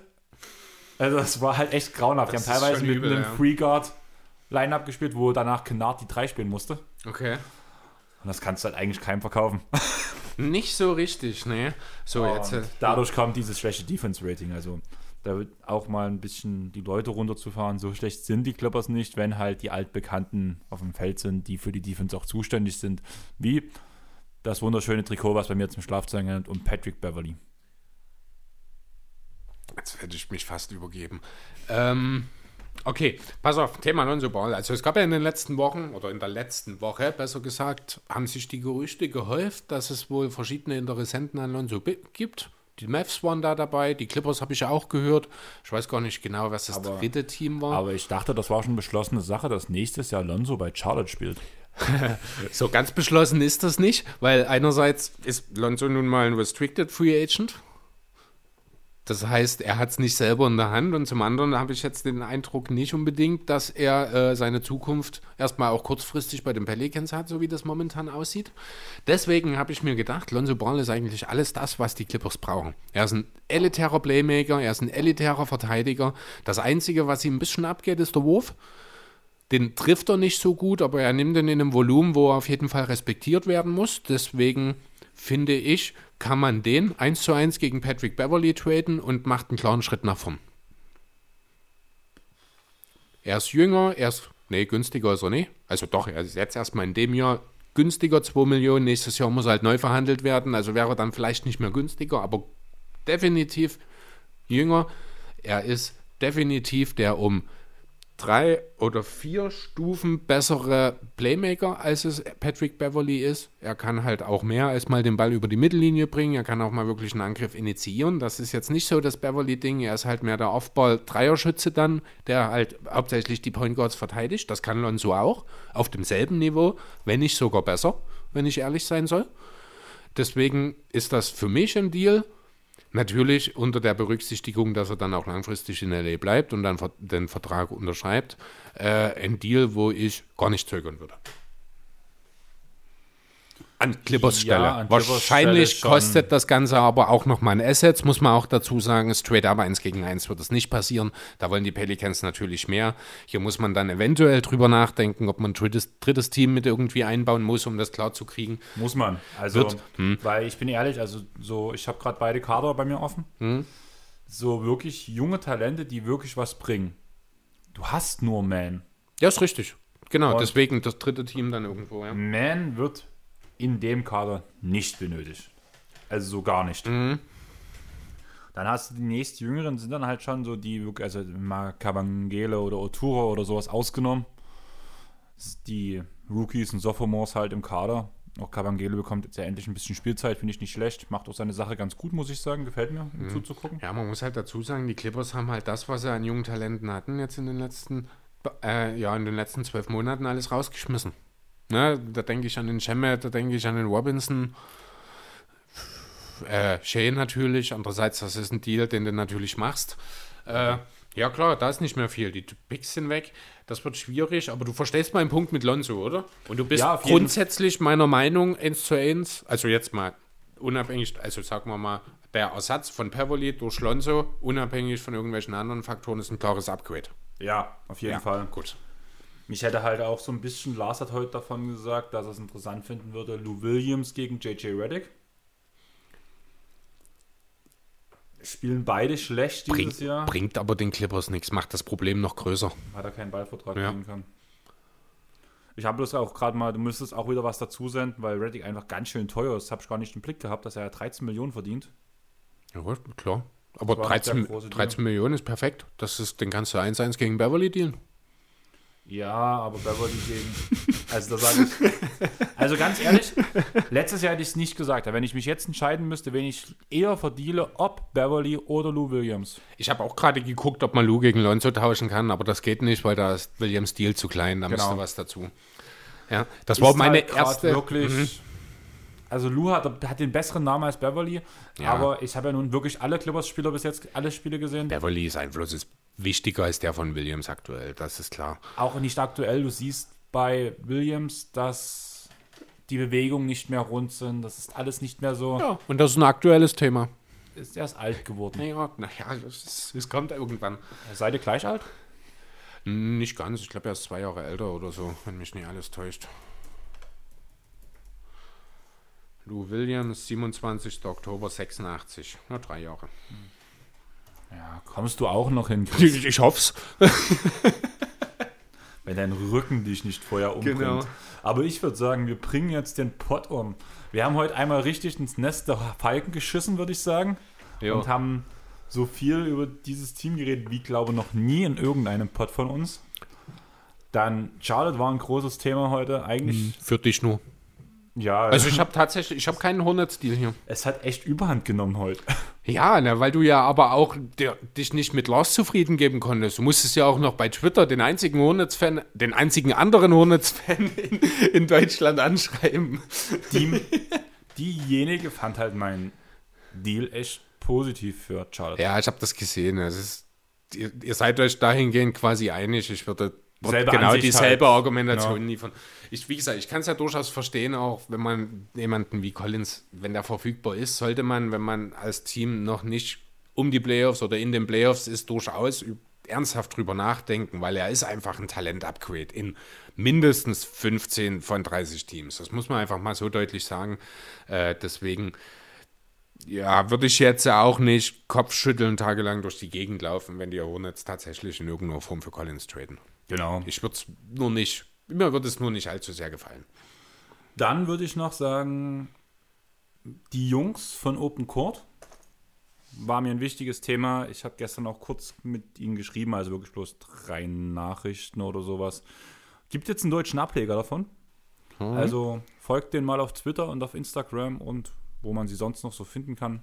Also ich glaube, Twitter und Instagram war es. Chris wird laut. Wieso, wieso meckert dein Rechner? Ich habe was geschlossen und er hat mich gefragt, ob ich es speichern will. Ich wusste gar nicht, dass ich was geändert habe. Okay. Ja. Cooler Content auf Deutsch. Ein bisschen näher an der N B A als vieles andere, was wir hier haben, würde ich sagen. Mhm. Und von daher, lasst dort mal ein Follow da. Und ja. Hast du noch was, Chris? Ja, hat Spaß gemacht heute. Fand ich cool. Trade Talks, so A A U, das macht immer Spaß. Das ist da hat man dein viel. Ding. Ja, ich finde es halt auch gut, weil du, du kannst hier sehr schön halt verschiedene Ansichten einbringen. Und man merkt halt wirklich, wir diskutieren wirklich. Meistens sind wir uns ja doch, ist eigentlich seltsam, ne? Wir sind uns meistens relativ einig, aber wenn es auf einmal um Trades geht, haben wir grundunterschiedliche Ansichten.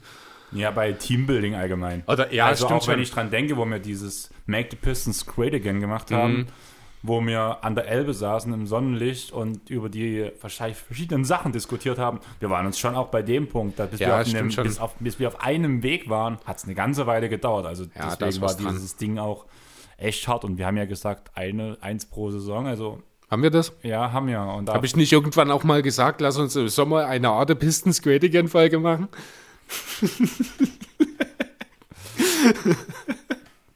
Also wir müssen wirklich mal für die saure Gurkenzeit drüber nachdenken. Ein Team schwebt mir schon im Kopf rum. Aber bitte nicht die Hornets. Nein. Weil die sind ja schon great. Die sind halt Jordan. Great. Jo, Greatness. Jo, wollen wir Gut, aufhören? Ich denke. Dann danke mal wieder fürs Zuhören. Lasst uns bitte einen Like da auf Facebook, auf Instagram und auf Twitter. Diesmal waren wir nicht so aktiv auf Twitter. Wollen wir auf Instagram die ganzen Trades so ein bisschen nochmal posten, wo wir die Leute drüber abstimmen lassen können? Was hältst du davon? Haben wir nun ein paar Vergleichstrades zum Beispiel, wo man danach die Collins-Trades gegeneinander aufwiegeln könnte? Können wir tun. Wenn ja, dann würde ich mal dir vielleicht das einfach mal zuschicken, meine, dass du die mit hast. Kann man gerne machen. Du erinnerst mich bitte trotzdem noch ein bisschen dran, dass mhm. ich halt die mit ausdrücke. Also wie gesagt, da gibt es in den nächsten Tagen dann noch Umfragen. Ich würde sagen, die starten ab Dienstag oder Mittwoch. So, wir werden nicht alle Deals posten, aber nee, in aber die Träne so, so ein bisschen. Ein, zwei Collins-Deals und ein, zwei Mavs-Deals, finde ich. Das andere ist ja doch eher so ein bisschen am Rande gelaufen. Ja, worüber wir jetzt nicht geredet haben, ist Kevin Porter Junior Ich denke, das kann man auch verkraften. Die kleine rote Rakete ist also jetzt in Houston. Ich hätte ihn, das würde ich, achso, ich habe es schon zugemacht, sonst hätte ich jetzt nochmal kurz gesagt. Ich hatte einen Deal mit den Thunder beispielsweise hatte ich dabei. Ich hatte einen auch mit den Hawks, das war so sinngemäß so ungefähr Kevin Porter und Dylan Windler gegen äh, John Collins. Ich guck dich gerade entsetzt an. Ja, ja, ich weiß schon. Also, da muss natürlich noch mehr drum herum. Ich habe es, wie gesagt, schon zugemacht, kann ich. Aber äh, ja, also grundsätzlich hätte ich das Thema Kevin Porter ohnehin eingef- äh, gestartet mit der Aussage, äh, mehr als ein Second-Rounder kannst du nach der aktuellen äh, Situation dann ohnehin nicht mehr kassieren. Genau das ist jetzt passiert. Es gab einen Second-Rounder, der ist sogar so gut geschützt, dass der nicht mal irgendwann in Cleveland landet. Vielleicht von daher, können die sich irgendeinen Spieler von dem, von dem Second-Rounder holen, der nicht gepickt wurde. Ein undrafted Player? Das war gerade ein schlechter das, Witz. Ja, das kam irgendwie, hat das nicht ganz funktioniert. Nee. Ähm, ja, aber grundsätzlich äh, Hut ab vor Raphael Stone, dem G M der Rockets, dass er dort so schnell und so clever, dann muss ich auch ganz ehrlich sagen, reagiert hat und das Problem in Cleveland sich zu seinem Vorteil zu Nutzen gemacht hat. So, nachdem ich dich vorhin gefragt habe, ob du noch was zu sagen hast. Ja, dann fiel mir das ein. Nachdem ich mit unserer Verabschiedung habe. Fällt dir noch was ein, Chris? Nein, jetzt ist gut. Wirklich? Ja. Bist du dir sicher? Nein.